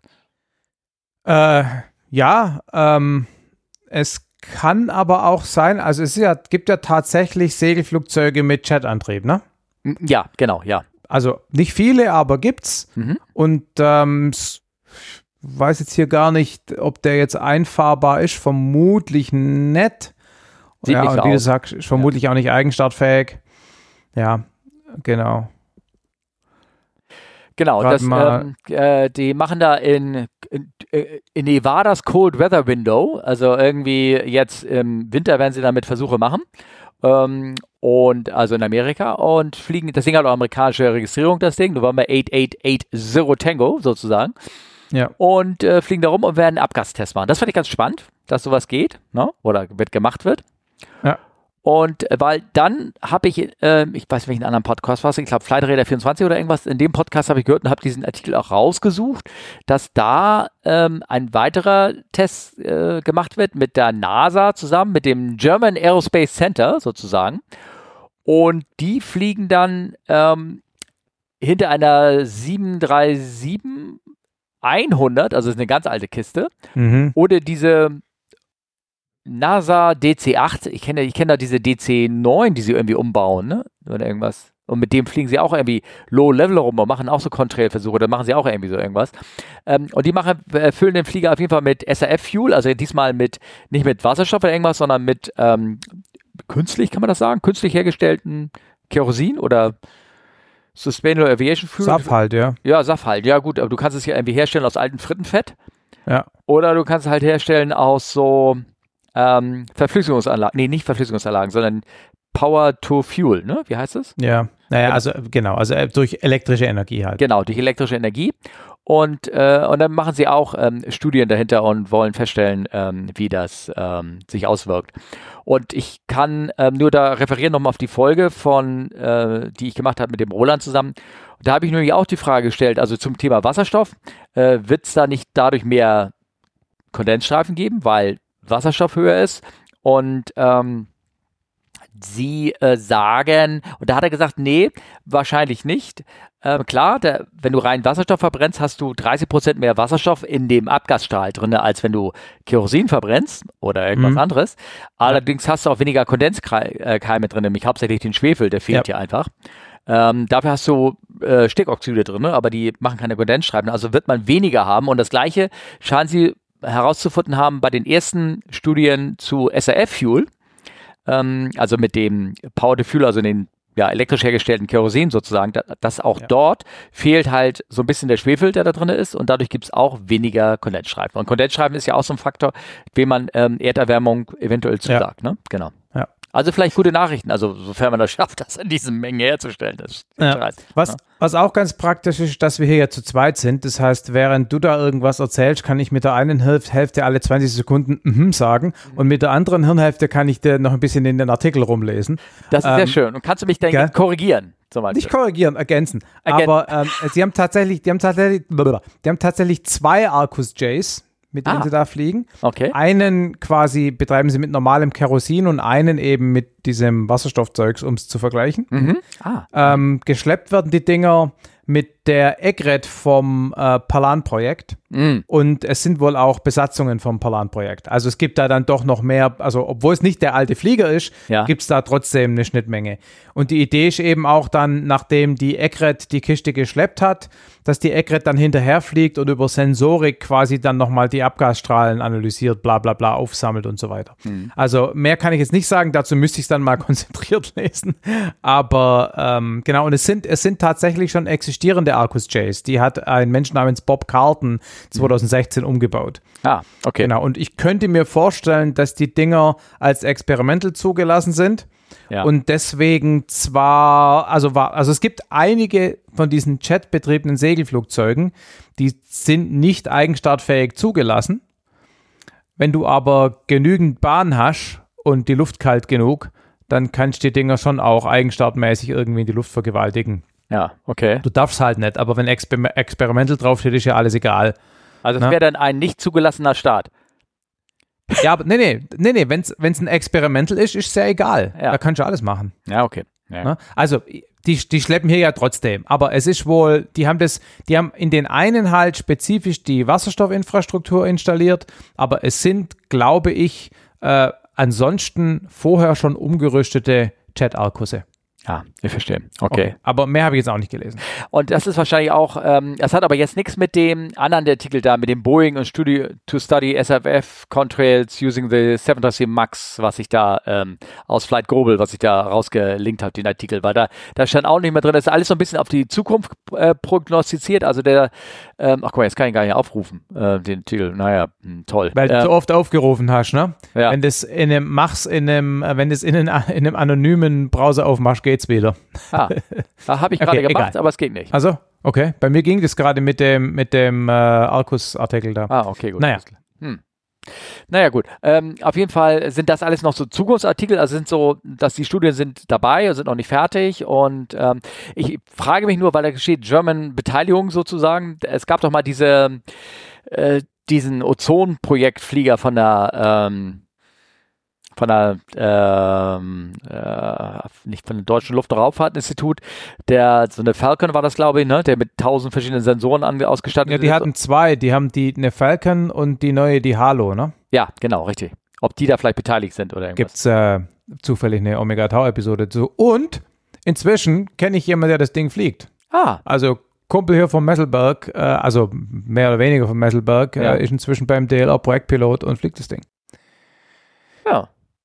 Er soll er dich mal mitnehmen. Kannst du da drei Stunden, fünf Stunden hinterherfliegen. ja, genau. Ja. naja, ähm, und möglicherweise, vielleicht, deswegen habe ich gedacht, ob da irgendwie eine deutsche Beteiligung ist, weil sie sich daran Ja. Da muss man deinen Kumpel vom, vom, vom Messeberg da sozusagen mal befragen Ja. oder sowas. Ne? Genau. Jo, das habe ich so rausgesucht. Und dann habe ich noch einen weiteren Artikel raus. Oder hast du da noch was dazu zu dem? Nee, nee, nee, machen wir weiter. Über digitale Tower der nächste, ne? Ja, genau, das fand ich ganz ähm, ähm, spannend. Es kommt halt immer mehr. Und zwar äh, ein Artikel äh, in der aviation24.be, also eine belgische Webseite, ist aber in Englisch gehalten, sozusagen. Und ähm, in da steht drin, Liège und Brussels South Charleroi Air Traffic to be controlled from a digital tower in Namur, was immer das ist, wahrscheinlich auch ein Ort, in 2024. Ne? Also die, ähm, da werden die alten Tower teilweise decommissioned, also wirklich ab, Mhm. abgebaut, weggemacht und da wird ein ziemlich hoher Mast hingestellt und da oben drauf sind halt ein Kameraarray und äh, so ein Ding kenne ich auch, das ein so ein Bild hier, das poste ich auch gerne mal in den Shownotes, so ein ähnliches Ding, das kenne ich, habe ich, als ich in Washington war, äh, vorletztes Jahr, äh, nicht in Washington selber, an diesem kleinen Flugplatz, der da, ähm, wo ich weggeflogen bin, ähm, Richtung Oshkosh, da war genauso ein Turm drauf mit so einem Kameraarray, der einmal so Ja. drumherum geht und dann haben die da unten, dann sitzen die irgendwo warm im Trockenen. Ich meine, so ein Turm ist natürlich auch wesentlich günstiger zu bauen als einer mit Menschen drin und all so ein Quatsch, ne? Also, Naja, vor allem, Ja. wenn du Flugplätze hast, die oft keinen Betrieb haben, Ja. dann kannst du halt einen Lotsen fünf Flugplätze betreiben, äh, betreuen lassen im Zweifelsfall. Ne? ja. Das ist ja, glaube ich, die Idee dahinter. Ähm, aber da frage ich mich natürlich, ist aber vielleicht, ähm, kann ich das mit dem, sollte man das vielleicht irgendwie, wir hören, hören Sie auch Fluglotsen zu. So ein Fluglotse, Mhm. der muss doch immer eine aufwendige Einweisung für Flughäfen machen, wo sie denn da sind. Und ob das denn so einfach ist, die für mehrere Flughäfen denn zu mm, behalten oder irgendwas, weiß ich nicht. Hm. Schauen wir mal. Ja, ich denke, also du kannst wahrscheinlich nicht gleichzeitig Frankfurt und Leipzig Lizenzen haben, aber für irgendwelche drittklassigen äh, Kleinplätze, wo man solche Dinge ja installiert, Ja, genau. könnte ich mir das schon vorstellen, dass das geht. Aber ja, ich weiß es auch nicht. Ja, wobei Liège ist schon. Liège ist es nicht ein relativ großer Flugplatz, wenn ich mal so ganz grob überlege? Oder verwechsel ich das jetzt mit dem, aber es ist so ein Frachthub. Ja, ich glaube, ich weiß, was du meinst, aber das ist, glaube ich, nicht Liège. Nee, der heißt anders, der Flugplatz. Das ist bei Liège, aber das ist er nicht, ne? Warte mal. Ah. Liège. Ich sag mal, in der Zeit, wenn du, wenn du googelst, sag ich mal so ein bisschen. Mm, mm, mm, genau. mm. Genau, hier unten gibt es äh, den Flugplatz Liège. Ja. Genau. Nee, Quatsch, ist nur eine gerade Straße. Ja, like, manchen Leuten, manchen like das, einfach nur um den Crop-Duster aufzutanken, ne? Mehr will man ja gar nicht. Flughafen Lüttich. Lüttich, genau. Lüttich ist Liège, ja. Genau. Ja, doch, der ist schon nicht ganz klein. Da ist Nee. noch ein FedEx-Hub und Mhm. ähm, ja, okay, doch, der ist schon etwas größer, ja. groß. Also, ja. Ja. vielleicht ist da irgendwie, vielleicht meinen sie, vielleicht machen sie da einen Backup-Tower. Ich meine, die Engländer haben auch Mhm. so, so, haben da auch so einen separaten Tower für London. Wenn sie den echten Tower evakuieren, dann gehen sie woanders rein, in so einen anderen Raum. Ja. Ja, ja. Ja. Vielleicht, vielleicht wird sowas, ähm, wird sowas werden. Also, wenn ihr Lust habt, schaut euch das mal an. Elektronische Tower kommt Genau, immer mehr. Genau. Ne? Wir sind so schlecht vorbereitet, wir haben überhaupt keinen Plan, außer dass es angeblich irgendwo Tower mit Kamera gibt und der Trick ist, lässt einfach selber nach, wenn es euch interessiert. Ja, genau, genau, genau. naja, das ist alles, wir reden ja alle, guck mal, ne, das ist ja alles zukünftige Artikel, wir sagen wir. Ich habe da so neue Artikel rausgesucht von Sachen, Ja. die in Zukunft passieren werden. Und Ja. jetzt kann man das mal in die Leseleichte schieben und sagen, Mensch, super, das gucke ich dir mal in drei Jahren an, was daraus geworden ist. Und wie gesagt, von so einem Tower wurde ich ja schon mal behandelt, nämlich da in, äh, äh, jetzt habe ich den Flughafen vergessen, der ein bisschen nördlich davon Washington war, wo ich Ja. extra eine Einweisung machen musste, eine digitale, also so ein Certificate mir durch eine Online-Schulung runterladen Ah, musste, okay. dass ich von dort aus fliegen darf. Das, ähm, das ist irgendwie so ein, äh, äh, wie heißt es nicht, Sa- Safra, Safra äh, Einweisung oder sowas nennt sich das. Nämlich, du hast äh, Special Rules Airspace Washington so, DC. ja. Na? Mhm. Da hast du nämlich, ähm, da, wenn du da am Flughafen äh, hinfliegst, der da ähm, in diesem Luftraum 30 Meilen Umkreis von Washington DC arbeitet oder sitzt oder irgendwas, gibt es halt speziell Verfahren, die du machen musst, wenn du da hinfliegen willst, mit Squawk, du musst einen Flugplan aufgeben, auch wenn du nur VFA fliegst und sowas. Ähm, kann ich ja gerne mal reinposten, ähm, die, die, die Bedingung. Und einer von diesen Flughäfen, wo ich da halt weggeflogen bin, das war halt der, war, war so ein Flugplatz. Aber das ist ziemlich banal, du fliegst halt, du kannst nur in eine Richtung weg und von Ja. einer eine Richtung ranfliegen und der liegt aber so am Rand, wenn du unterhalb von 1500 Fuß bleibst, dann kannst du äh, generell ohne Flugplan da rein und rausfliegen. Ah, ja. Aber alle, die ein bisschen dichter dran sind an, ähm, an Washington, äh, die müssen dieses Verfahren ähm, Mhm. anwenden. Okay. Da musst du eine Online-Schule machen und dann kriegst du so ein Certificate, dass du dir selber ausdrucken kannst oder irgendwas. Das ist wie bei den Amerikanern so so gerne mal ist. Du musst halt ähm, so eine Schulung nachweisen, falls sie dich Ja. da irgendwo anhalten. Ne? Ja, ja, ja, ja. Genau. Ähm, ja, so. Und äh, aber eigentlich das, ähm, das Spannende, wo du sagst hier, wir suchen hier Themen raus und haben keine Ahnung davon. Das Wichtige kommt nachher, die ganzen Fragen, die, die unsere Ach so, Hörer okay, gestellt okay. haben. Aber du hast Das ja heißt, das ist nur vorgeblänkelt, damit die Episode nicht so kurz wird. Ja, genau, weil die Fragen können Okay. wir ja immer, beantworten ja immer nur mit nö, ja, nein. Fertig. du hast über was über Luftschiffe reingestellt, oder? Ja, ja, genau. Also wir, wir lästern ja immer ganz gern mal über diese Ultra, äh, Ultraschall, über diese Überschalldinger da, ne? Die sie Ja. da gerade alle bauen und angeblich äh, die Concorden ersetzen oder nachbauen oder Ja. nachfolgen. Und wir lachen da ja immer so ein bisschen drüber, ne? Ja.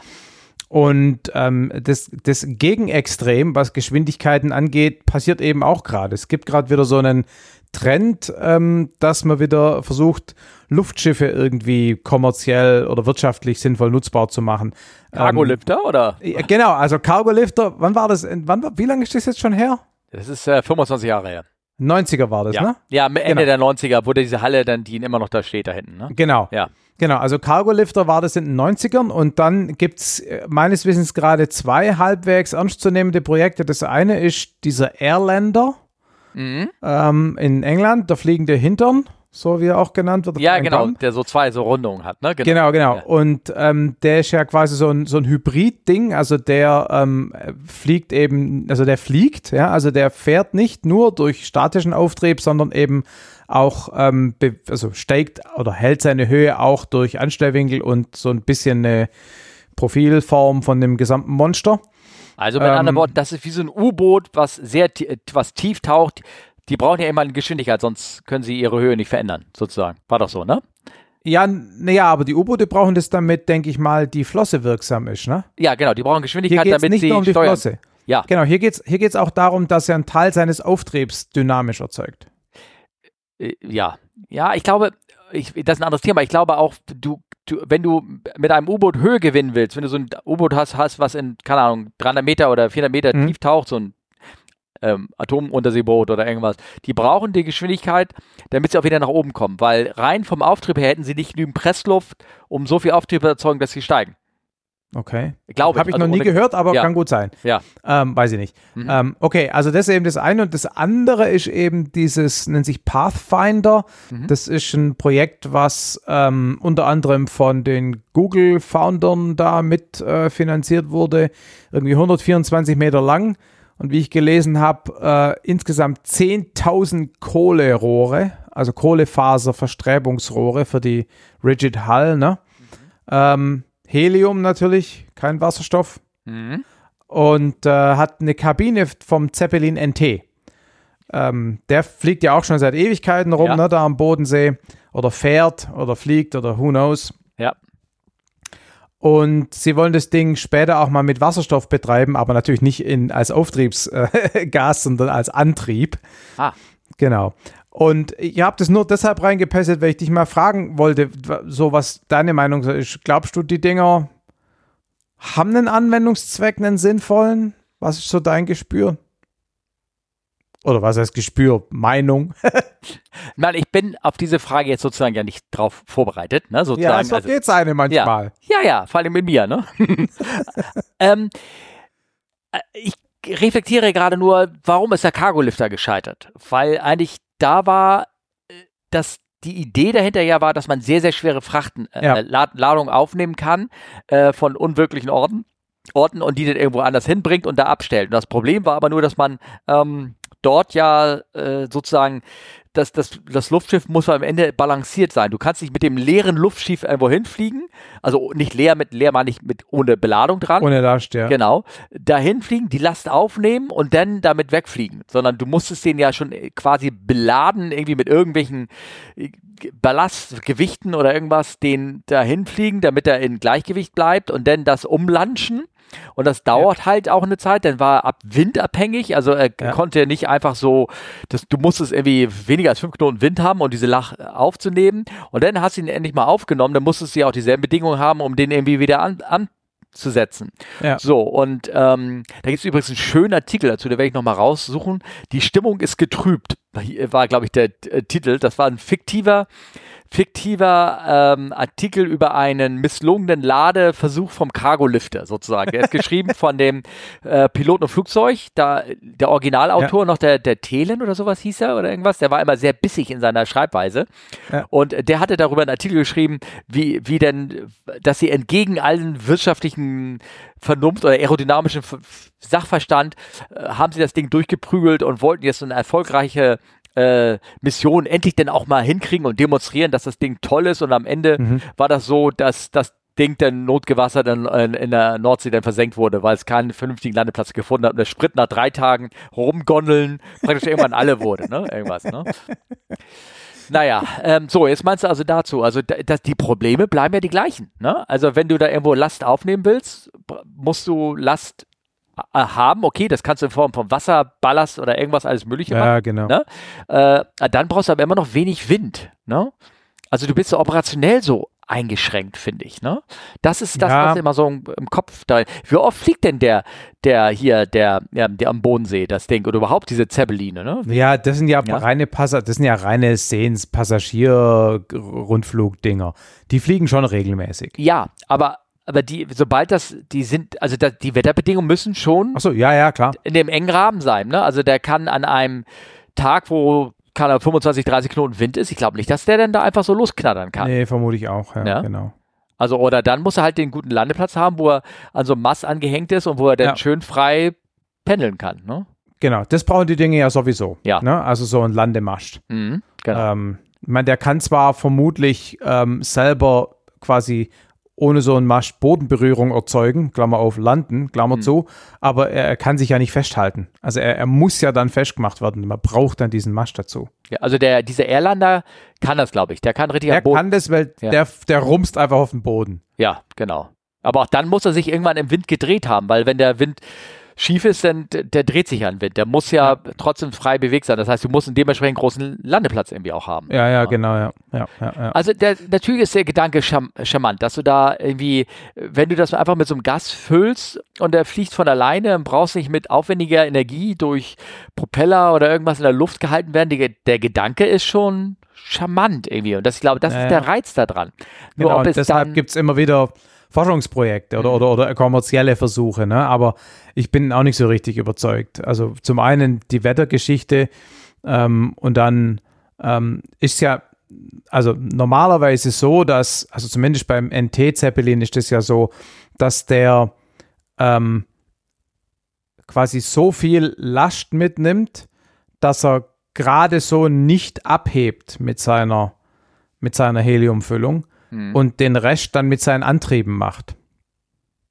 Ja, also, aber das funktioniert halt nur, weil sozusagen relativ wenig prozentuale Lastdifferenz ist zwischen den 10 Passagieren oder ich glaube 18 sind es und, und dem Leergewicht. Ne? Und dann, dann kann man das relativ gut austarieren und kann den Rest eben mit den beweglichen Antriebsgondeln machen. Aber wenn du jetzt eben RT steht aber auch für neue, Techn neue Technologie, ne? Ja, genau. Deswegen haben Ja, ja, so genau. genannt. Ja, ja, genau. Genau, genau. Aber wenn du jetzt eben schwere Lasten transportieren willst, wo der prozentuale Anteil größer ist, dann Mhm. wird es eben, wie du sagst, schwierig. Ne? Dann musst du halt entweder mehr durch Motoren machen, das wird dann wieder energetisch uninteressanter. Also ich bin auch nicht so richtig überzeugt. Ähm, aber ja, dachte ich, paste das mal rein als, Ja, ja, nee. als so weitere alte Idee, die wieder kommt. Ne? Ja, ja, Oder klar. Wo man Logisch. es zumindest versucht, dass sie wieder kommt. Ja, ich meine, es gab ja immer schon wieder diese romantischen Vorstellungen, so, ein, so eine Hindenburg oder irgendwie sowas nachzubauen, ne? Weil die, Ja, ja. ich meine, das waren schon beeindruckende, das Ding war 300, was, 320 Meter lang oder irgendwas, also das größte je, ist es immer noch das größte je gebaute Luftobjekt? Ich glaub oder schon, ja. Ja, ne? Also, das ist schon, schon toll. Der, ähm, und wenn du natürlich sowas, aber das rein von den Zulassungskosten und so, habe ich irgendwie schon gehört, munkelt man da auch, das würde mal eine, so eine, eine schlanke Milliarde kosten, das Ding so nach der heutigen Bestimmung zu, zuzulassen und zu betreiben, ne? Irgendwie Ja. sowas. Also, 245 Meter lang war es. ja, ja, okay, gut, alles klar. Ja, genau. Ja. Da gibt es übrigens, ähm, da gibt es so einen kleinen Clip irgendwo von, wo die, ähm, ich weiß, ich weiß nicht, ob es die, die Hindenburg war, auf einer ihrer Reisen nach New York ankommt und über der fliegt kreuz quer ein, äh, so ein kleiner Propellerflieger und der lässt Ja. irgendwie so ein, ich sag mal ja so Natrium, Natrium, sonst was Hybrid, äh, Sulfid oder irgendwie sowas, lässt es vor ihm fallen. Das ist wie so eine, wie so, so eine Rauch-Wassergelande, fällt das Mhm. dann so durch und das Schiff fliegt dann da so durch. War Ah, wie so geil. praktisch wie so eine Wasserfontäne in der Luft gemacht, Ja, ja. war halt auch so ein Rauchzeug, irgendwie sowas. Das sah so sehr abstrakt. aus. Ich finde mal, ob ich da den, den Link da irgendwie zu finde. Das, Cool. Ich schweife schon wieder ab. Ne? Ja. Ähm, der Erlander, aber hat, war da nicht irgendwie ein Vorfall, dass da irgendwas passiert ist? Irgendwie sowas? Ähm, weiß ich nicht. Es kann schon sein, dass mal bei der Flug. Doch, ich dunkel, erinnere mich auch dunkel, dass irgendwas bei der Flugerprobung irgendwie schiefgegangen ist. Ich habe extra vorhin nochmal geguckt, die sind aber schon noch im Game, ne? Also die sind noch nicht pleite oder haben sie nicht eingestellt. Sie Hm.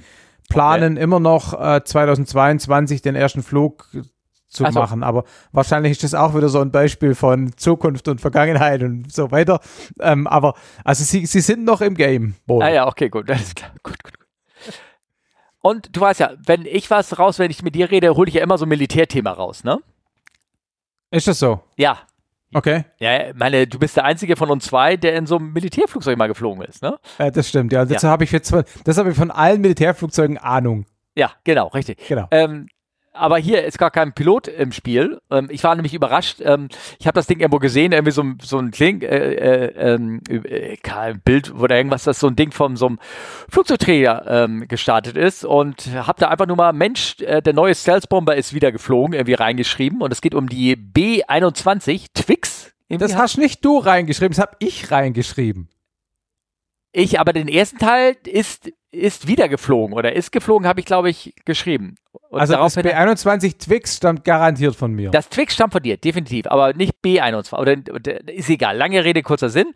Ich entschuldige mich. Und, ähm, und dadurch wusste ich das überhaupt, dass so ein Projekt da irgendwie existierte. Ich habe mir gar so. nicht gewusst. Und jetzt kommst du natürlich und schreibst da rein, dass das Ding wahrscheinlich seit wie vielen langen Jahren schon in der Mache ist und schon geflogen ist oder irgendwas. Wir müssen mal ganz kurz reden, wovon reden wir denn überhaupt? Ja, das frage Ja. ich mich ehrlich gesagt auch. Ach so. Also, vor ein paar Wochen ist, die, ist der Nachfolger vom B2 geflogen. Das, Ja. Soll das der Nachfolger sein? Ja, Der ist aber wesentlich kleiner doch, ne? er ist ein Stückchen kleiner, ja. Ja. Und Genau. hat auch keine Piloten mehr drin. Naja, doch. Nee. Also da gibt es wahrscheinlich irgendwann schon auch eine äh, autonome Version, aber Stand jetzt saßen auf jeden Fall Piloten drin und er hat auch Fenster. Ach, ich, also ich dachte, es wäre eine Drohne. Deswegen Nein. Ich, ah. Guck mal, dann sieh mal, da habe ich mich ja total irgendwie verrannt. Ja. Ich dachte, das ist eine, eine, eine Drohne halt. Das, ich wusste gar nicht, dass man überhaupt noch Flü Flugzeuge entwickelt mit Piloten drin bei den, also Bloß weil du jetzt in Rente bist, brauchst du nicht allen anderen Piloten auch das Fliegen versauen. ich mache mir keine Sorgen, dass da nicht, dass da nicht äh, äh, der Bedarf der, an, an Menschen noch, äh, noch länger existiert. Also da bin Ja, ich ja ja. sehr, sehr, sehr sicher. Ne? Genau. Und er heißt natürlich auch nicht B21 Twix, sondern Mhm. B21 Raider. Aber Ja. wir ja wissen, Raider und Twix und so, ne? Raider heißt jetzt Ah. ja, oder Twix heißt jetzt wieder Raider oder wie auch immer. Ich bin da etwas verwirrt.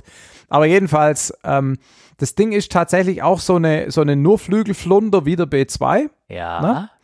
ähm, und soll tatsächlich zunächst mal den B1 ersetzen aus den 80ern und dann auch die B2 und dann, wer es glaubt, auch die B52. Wobei, das wissen wir ja, das ist ein Gerücht, weil Ja. die B52 kriegt jetzt ein neue Triebwerk und fliegt dann noch 100 Jahre. Die Also- fliegt noch äh, 100 Jahre, solange es Die hat ja schon, glaube ich, gibt. 60 oder 70 Ja. und ähm, die, die wird wahrscheinlich echt die 100 Jahre erreichen. Ne? Also die B2 oder 21 wird die B52 wahrscheinlich nicht ersetzen, aber alle anderen ja. irgendwann mal. Und Aber- das Ding ist eben ja. jetzt vor, vor nicht allzu langer Zeit, ich habe das Datum jetzt genau nicht im Kopf, ähm, das erste Mal geflogen und zwar von Palmdale aus, ne, von Plant 42. Das ist ähm, Ich damals, wo. Ja, bin ein bisschen, am, bisschen wie gesagt, am, am, am Grübeln, weil ich meiner Meinung nach, wie gesagt, ein anderes, aber das sind alles nur so Modelle. Und ich meine, ich habe irgendwo gesehen, äh, sonst müssen wir das irgendwie rausstellen, dass, dass so ein ähnliches, äh, so ein Nurflüglermodell, aber als Drohne mit einem einzelnen Triebwerk oben, ähm, später, äh, dass so ein Ding schon eingesetzt worden ist und geflogen ist. Also ich komme jetzt hier noch auf Wikipedia-Artikel von Lockheed Martin RQ 170 und das Ja, sind alles nur Projekte und sowas. Ne? ja, aber, aber die RQ71 ist ja nicht das gleiche wie die B21. Wie bitte? Das ist ja nicht das gleiche wie die B21. Nein, das ist überhaupt nicht. Ne? Aber warum erzählst du denn jetzt von dieser Drohne, wenn, wenn wir gerade von der B21 reden? Weil ich das gar nicht meinte, weil ich denn was Falsches kopiert habe, aber Nee, weil aber so ein, der Eintrag habe ja auch ich gemacht. Ach so. Ja, habe ich vorhin schon gesagt. Ja, okay, aber warum, wie, aber, ja, okay, gut, alles klar. Aber wo- ist denn mein Artikel? Ich bin total Weiß ich verwirrt. nicht. Ja, keine Ahnung, wo deine Artikel Ja. Okay.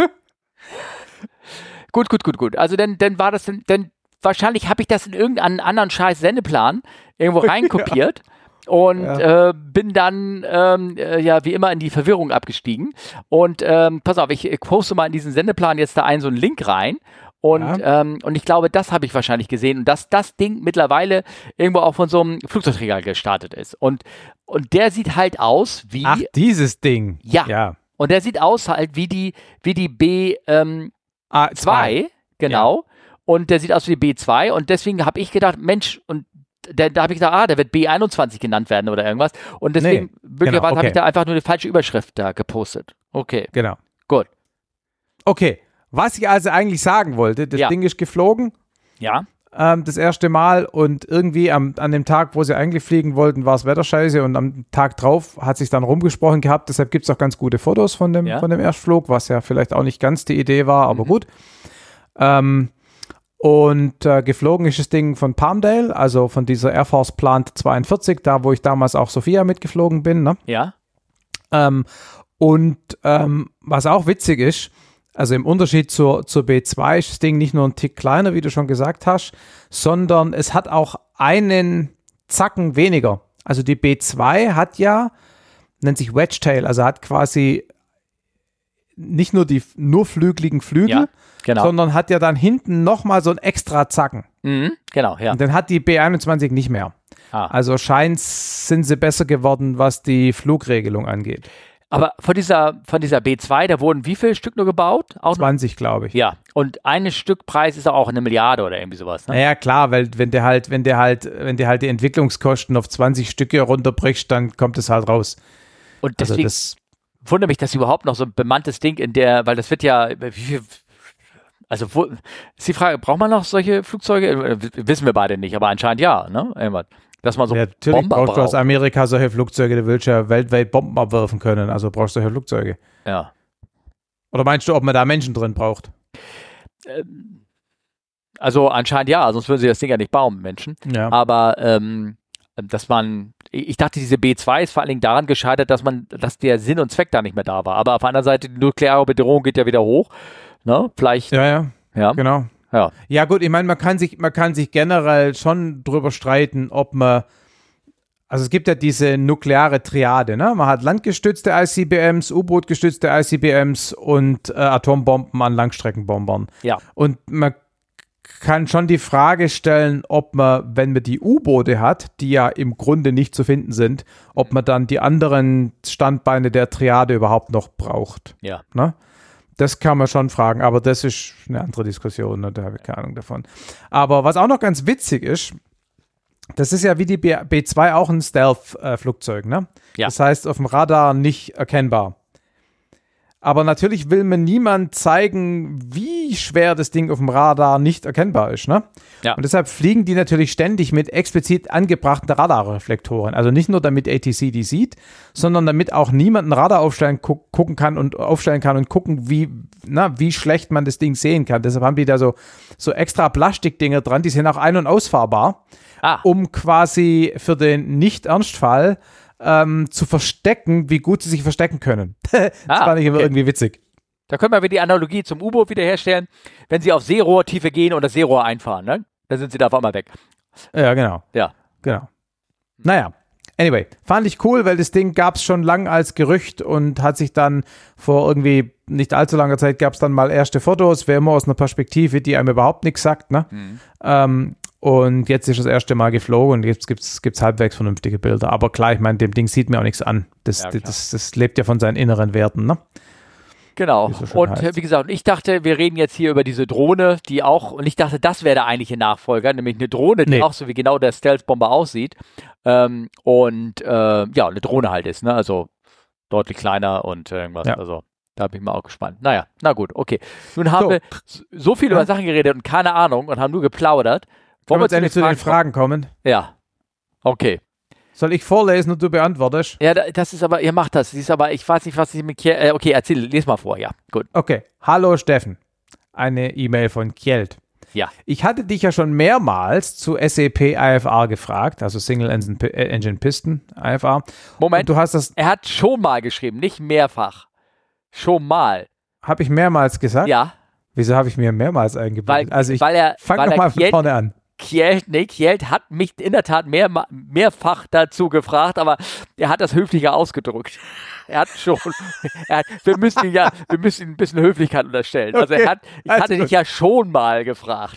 Okay, also, ich hatte dich ja schon mal zu SAP IFR gefragt und du hast das netterweise im Podcast super beantwortet.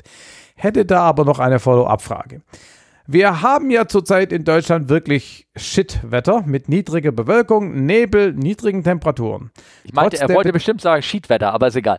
Ja, oder Scheißwetter. Ja, okay, gut. Je nachdem, wo er herkommt. Ja. Äh, trotz der Bedingungen sehe ich oft auf, auch sehe ich, kann ich lesen, sehe ich, sehe ich oft auf FR24 SAPs, oft Cirrus, manchmal aber auch Munis oder sogar PA28s, die entweder IFA oder sogar VFA von unkontrollierten Plätzen, vermutlich mit IFA Pickup fliegen. Zum Beispiel folgender Flug ab Weze. Da war wohl mal irgendein Link drin oder sowas, oder? Da ist jetzt hier nichts mehr da. Nee, Bei diesem Wetter und ich lese jetzt das Metan nicht vor. Also ich kann ich es nur interpretieren. Das Ja, ist das ich weniger als zwei Kilometer. Ja. Und die Wolkenuntergrenze ist estimated in 1300 Fuß. Ja. Ja. Also Nee, gar nicht. Das ist. Nee, äh, Overcast ist, in 400 Fuß. ja, 400 Fuß und. Genau. Äh, und Scattered in 200. ja, genau. Also, Also- die Wolkenuntergrenze ist deutlich niedriger. Ähm, das ist solides IFA-Wetter, wollen wir mal so sagen. Genau. Ja. Als Schönwetter-VFR-Pilot sehe ich solche Flüge, sehen solche Flüge für mich sehr abenteuerlich aus und es stellen sich mir einige Fragen. Also er stellt dir einige Fragen, Ja, wollte er eigentlich okay. sagen. Mhm. Nämlich, selbst wenn es einen IFR-Abflug gibt, was machen die Kollegen im Fall eines Motorausfalls oder anderen oder einer anderen Failure? Selbst wenn der Motor noch läuft, Cut 2 ILS im Stress dürfte doch alles andere als safe sein. Das ist die erste Frage. Mhm. Und? Also das Wetter, so wie es da sich darstellt, ist kein K2 ILS. Erstmal würde ich vorschlagen, von den aufge äh, aufgezählten Flugzeugen ähm, hat keins von denen K2. K2 ist ja eine äh, als normale ILS, Standard, von den Standardwerten her, hat ähm, eine für so einen SCP-Flieger eine Minimumsicht von, ich sag mal, 800 Metern und eine 200 Fuß Wolkenuntergrenze. Und K2 ist nochmal die Hälfte sozusagen dazu. Aber das haben in der Mhm. Regel nur ja, äh, Flieger, die mit ausgerüstet, die mit Autopiloten rumfliegen und sowas Ja. in der Art. Also deswegen keins, das haben die auch, so ein Cirrus ein Auto, auch ein Autopilot, aber der müsste dafür ausgerüstet sein. Ich glaube nicht, dass es überhaupt einen SCP-Flieger mit, mit, weiß ich nicht, ob das mit, mit K2 gibt. Also, Mhm. ähm, hier, Wese, so, jetzt ich habe wieder nicht nachgeguckt, ich könnte nebenbei das mal machen, ob der überhaupt irgendein ein, ein IFA-Anflugverfahren hat. Ähm, ich kann da die Wartezeit, die Wartemusik, kann ich ja gleich Lass mal mich wieder. die Musik machen, da kannst du gucken. Ja, ich bin gerade hier bei Vorflight drin ne, und suche mal bei Wese. So, ähm, ja, es findet da. Wese. Wese. Ist das Niederrhein, der Flughafen? Das weiß ich doch nicht. Das ist im Norden, da kenne ich mich nicht aus. Also es gibt den Punkt Wese, genau. Und daneben ist der Flugplatz. EDLV ist, das, ist, das, ist der Meta da. Gen, genau. Achso, ja, oh, ich trottel, da steht es ja sogar. So, Procedure. Und der hat Approach, der hat äh, Anflüge. Also der hat äh, ILS äh, 1 und 2 für die Runway 27. Also hier in dem Fall, bei dem Wetter, könnte man ganz legal ein ILS fliegen, von der Seite her, Kiel. Also mit K2 hat das nichts zu tun und ähm, es ist trotzdem die Frage, ob das safe ist, mit einem einmotorigen Ja. Flieger das zu machen. Ne? Die, die Frage, das ist die grundsätzliche Frage, die sich alle, ich glaube, die hatten wir hier bei uns im, Haben wir, habe ich dich auch schon mal gefragt, ne? Genau, genau. Das musst du mit dir selber vereinbaren, ob du das machst. Es gibt Leute, die fliegen einmotorig nicht nachts, bei, selbst bei Kabok, bei bestem, besten Wetter, fliegen sie nicht nachts aus den Gründen. Ne, weil wenn Motor ausgeht, geht der Weg unweigerlich runter und du kannst halt nicht sehen, ob du auf das, was du da zufliegst, ähm, dir einen Sudden Stop oder einen Smooth Stop gibt, sozusagen. Also eine, Äh, eine Wiese oder ein Baum ist, wo du da hinfliegst. Ne?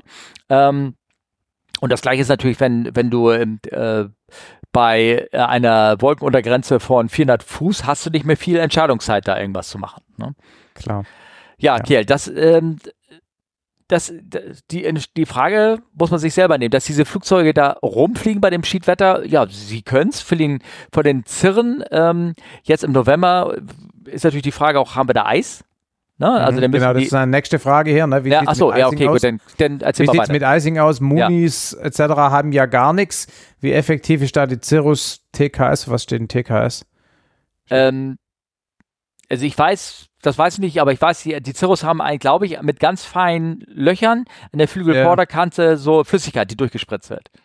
Ach ja, genau, hier steht das TKS Anti-Icing System. Genau. Also das ist dann so eine Alkoholflüssigkeit oder irgendwas, die wird dann mit, äh, mit Druck durch diese kleinen Poren da durchgepresst und löst wahrscheinlich angesammeltes Eis. Ähm, ich habe keine Ahnung, wie das Verfahren ist, ob das so ein bisschen wie die Enticing Boots sind. Weißt du, was ich, kennst du die? Das sind diese Ja. Gummidinger, die sich auch. Ja, dieser Plop, Plop, Plop. Genau. Genau, genau. Da wartest du erstmal, bis Eis drauf ist und dann benutzt du sie als De-Icing. Du benutzt sie nicht als Anti-Icing. Ja, genau. Du, du sprengst das Eis wieder weg, statt den Ansatz zu verhindern. Genau, richtig, genau. Und ich weiß nicht, ob das Cirrus TKS genauso funktioniert, ne? dass du sagst, ich, ne? Ja. Oder ob man. Nee, äh, es, es, es, ich kann ja auch nicht sagen, wie es funktioniert, aber ich, es steht für Tekalemit Kilfrost Sheepbridge Stokes Ah. was the British Aerospace Manufacturer formed in 42 to develop an ice protection system. Okay. gut, gut, gut. Genau, Ähm, sinnlose so, Information, die keiner haben wollte. Genau, also das ist, äh, ist immer die Frage, welche, zu was die zertifiziert ist, ne? ob man da in, Ja. in welche Eisdinger man reinfliegen kann. Ich glaube, viele von den Dingern sind auch nicht zertifiziert, in Known Icing reinzufliegen. Ja. Also, dass du da weißt, okay, ich, wo ich jetzt reinfliege, wird Eis auftreten. Das soll halt nur sein, du kommst in Eis rein und Ja. kannst es dann für eine kurze Zeit halt, äh, kannst es bekämpfen und dann musst du irgendwann aber aufhören oder du musst halt andere wärmere Luftschichten aufsuchen, wo das nicht ähm, stattfindet. So, das war die Frage. Ne? Wie sieht es mit Icing aus? Ähm, da ist doch an sich nicht mit dem Boots von den Turbo, achso, das ist doch nicht an sich nicht mit dem Boots von den Turboprops, also davon haben wir ja gerade geredet, von Ja. diesen Gummiprops zu vergleichen oder erhitzen Flügelkanten vom Jets in Sachen, die oder das Erhitzen von Flügelkanten von Jets in Sachen Also Effizienz zu vergleichen, oder? hab- Fragezeichen. ich habe tatsächlich kürzlich ein Video gesehen, Mhm. wo Mike Patey, ne, den kennt man ja, Mhm. äh, so einen Vortrag gehalten hat über Flugsicherheit auf dem, da war irgendwie so ein Flugtag auf dem Airport, wo er da fliegt, in, in, in, in da bei Salt Lake. Ähm, und da hat er eben drüber erzählt, dass er in den letzten paar Monaten sind irgendwie mehrere von seinen Kumpels gestorben, weil sie beim Fliegen halt irgendwie war halt scheiße. Ne? Und ähm, da hat er unter anderem auch über das Icing erzählt und hat da eben auch über dieses System erzählt, vor, gerade an den Cirrussen oder Zirren oder Ziri oder was Ja. auch immer. Und ähm, das funktioniert, glaube ich, so, dass da eben dieses, ähm, durch diese Löcher diese Flüssigkeit rausgepresst wird und das quasi dann verhindern soll, dass sich da Eis ansetzt. Ne? So würde ich das aussehen, ja. Mhm. Genau, und das funktioniert natürlich nur, wenn du nicht in Major Icing reinfliegst, denke ich mal. Und das Ding hat auch eine begrenzte Menge äh, an, an, an solcher Flüssigkeit dabei. Und also, ja, wie du sagst, es ist nicht mit den, mit den Boots vergleichbar. Genau. Ich habe mich ähm, unterhalten mit einem, der so ein System hatte und er sagte auch, äh, wenn ich das richtig erinnere, er hat da eine halbe Stunde, könnte er damit, ähm, reicht es aus, das Zeug, das er da drin hat. Eine ja, sowas. Äh, genau. Also das gibt dir halt die Entscheidungsfähigkeit, ich komme jetzt in Icing rein und dass du sagst, ich suche jetzt eine andere Höhe auf, wo das Icing nicht ja. mehr auftritt oder gehe genau. auf einen anderen Flight Level, wo keine Wolken mehr da sind. Also man muss natürlich die Flugplanung dementsprechend anschaffen. Wenn du zum Beispiel sagst, du hast hier eine geschlossene Wolkendecke, die geht bis 8000 Fuß und darüber ist gut, strahlendes Wetter, dann kannst du da natürlich, startest du bei so einem Wetter. Ähm, Weser ja. hat auch IFA, also kann an Abflug kannst du da abfliegen und ähm, hast eine IFA Departure Route, steigst hoch auf deine 8000, 10.000 Fuß oder irgendwas oder vielleicht haben sie Sauerstoff, steigen noch höher. Ja. Dafür reicht es dann. Und dann, ähm, wenn du erstmal draußen bist, kannst du es abschalten. Und selbst wenn dann noch Eis dran ist, so ein bisschen Resteis, ne, hinten dran oder was, das sublimiert dann über die, äh, über die Zeit dann ab, wenn sich keine Neues mhm. abbaut. Das mhm. wird von mhm. alleine, geht das wieder weg. Ähm, aber es ist nicht vergleichen mit den äh, Boots von Turbopop, da hast du natürlich recht und vor allem, gesagt, hängt davon ab, wie zertifiziert das gegen Known Icing ist, ne? Einflug in ja. neuen Icing und das werden die alle nicht haben, weil sie alle eine nee. zeitliche Limitierung dran haben. Genau. Alles, was nicht elektrisch ist, was du dauernd betreiben kannst, also was durch irgendwelche Stoffe äh, betätigt wird, also halt diese Flüssigkeit hier bei der ja. Cirrus, das ist dann irgendwann vorbei. Aber du kannst schon natürlich ganz anders an die Sache rangehen, ne? Im Vergleich zu Flugzeugen, die gar nichts haben. Ja, natürlich. Ja. Mhm. Ganz natürlich. Du hast ja, ja immer ein ja. Sicherheitspaket da dran und sagen kannst. Dann ist natürlich noch der, dieser Fall mit den Cirrus, ne? Die manche Owner, die sich sagen, ja gut, wenn alles schief geht, zieh halt den Schirm. Das ist natürlich ja gut, nicht aber so, also na? das ist ja nichts, was du als Flugplanungsalternative in Betracht ziehst, ne? Aber nein, überhaupt nicht, gar nicht. Also das ist nicht ein Alternate, ne? Bei der Flugplanung. nein. Ja, genau. aber man wird, man wird definitiv, glaube ich, so, man wird so ein bisschen risikofreundlicher, ne? Ehrlich? Also, ich, ich glaube, also ich fliege ja, also wenn ich Motor Ich will nicht flieg, generalisieren, ich will nicht generalisieren, überhaupt Ja, ja, ne? aber also ich habe ja sowohl in der Bristol als auch in der Dynamic, also mit den einzigen zwei Motorflugzeugen, die ich bis mhm. jetzt fliege, sind Schirme drin. Und ich habe mir noch nie gedacht, scheiß drauf, zur Not habe ich einen Schirm. Noch ja. nie. Ja. Ja. Also das, also ist gut, dass man hat, aber ich weiß nicht. Jetzt, ähm, jetzt muss ich irgendwie, ich muss mich, glaube ich, auch jetzt hier, ähm, ich habe habe seine Frage durchgelesen, habe die in Aha. den Sendeplan rein, äh, reingetan und Aha. habe, er geht so hartnäckig darauf ein, dass es Cut 2 in der Cirrus gibt, Aha. dass ich jetzt bisschen anfangen zu grübeln, ob er da vielleicht doch ran. Aber hier, ich hatte auch einen Artikel dran geschrieben, dass er sagt hier, ähm, er hat, er fliegt mit einem Flieger an und das ist eine Cirrus, aber ich glaube, das ist, er beschreibt das, fühlt sich an wie Cat 2.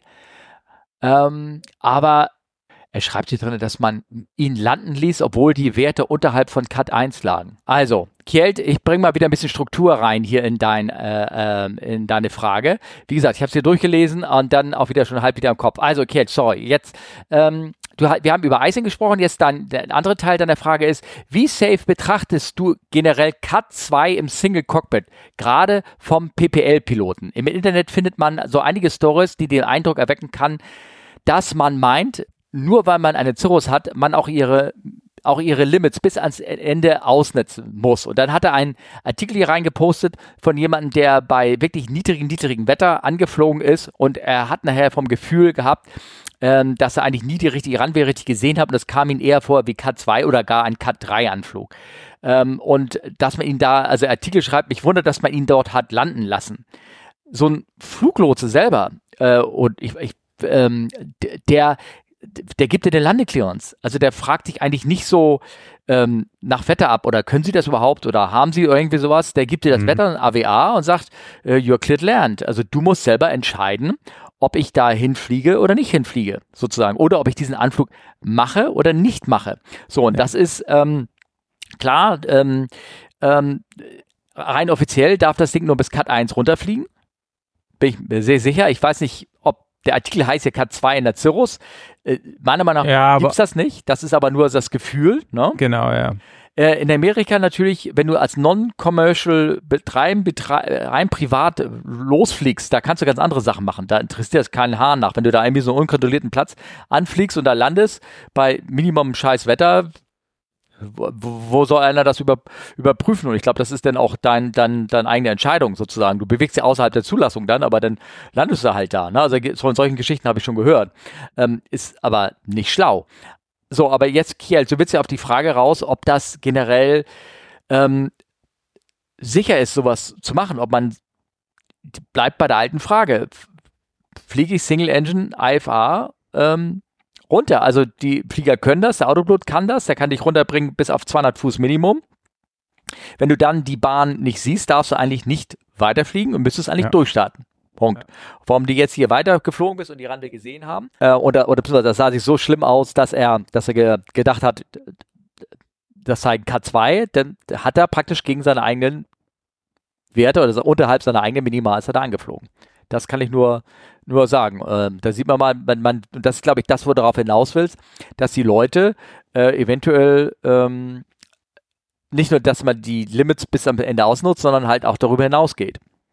Ja, und was ist daran ist die Erkenntnis? Also ich meine, gibt es ja überall. Also ja, ich, mein, ähm, ich weiß nicht, was ich noch nicht, was Kiel noch nicht, was ich gar nicht weiß, ob er selber fliegt. Mhm. Ne? Und das ist eine Frage, die sich jeder Single Pilot, also jeder Mensch, der alleine Single irgendwo fliegt, oft fragen muss. Ne? Dass ich, ähm, ja. ich fliege irgendwo hin. Erstmal die Frage, ist das irgendwie ein Limit, wo ich dahin fliege? Probiere es irgendwie trotzdem mal. Oder ist, ist es, habe ich persönliche Limits, die ich da selber nicht Genau, also die, die, ne? die, erste Frage ist immer, darf ich das? Mhm. Und dann die zweite Frage, kann ich das? Mhm. Und die dritte ist, will ich das wirklich? Ja, so muss man sich ja eigentlich vorstellen. Ja, genau. Nicht alles, und, was man kann, sollte man tun und nicht alles, was erlaubt ist und man kann, sollte man tun. Genau. Und es gibt aber oft Leute, die Sachen machen, die, ähm, ja, die da.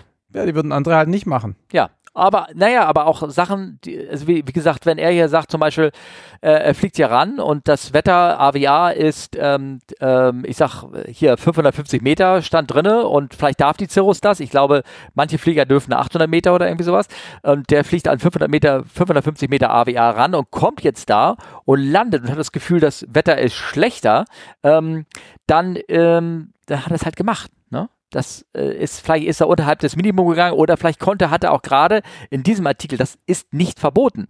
Wenn du, also auch ein kommerziell nicht, du fliegst irgendwo hin, das Wetterbericht ähm, äh, gibt dir an, ähm, die Sicht, du, du, die Minimumsicht für meinetwegen für diesen Anflug ist vorgegeben mit, ich sag mal jetzt 600 Meter, steht in der Karte drinne Du beginnst den Anflug, der Fluglotse sagt, ja, wir haben jetzt 600 Meter, du fliegst da weiter ran, du kommst durch 1000 Fuß durch und sagst, ach übrigens, das Wetter ist schlecht geworden, wir haben nur noch 400 Meter.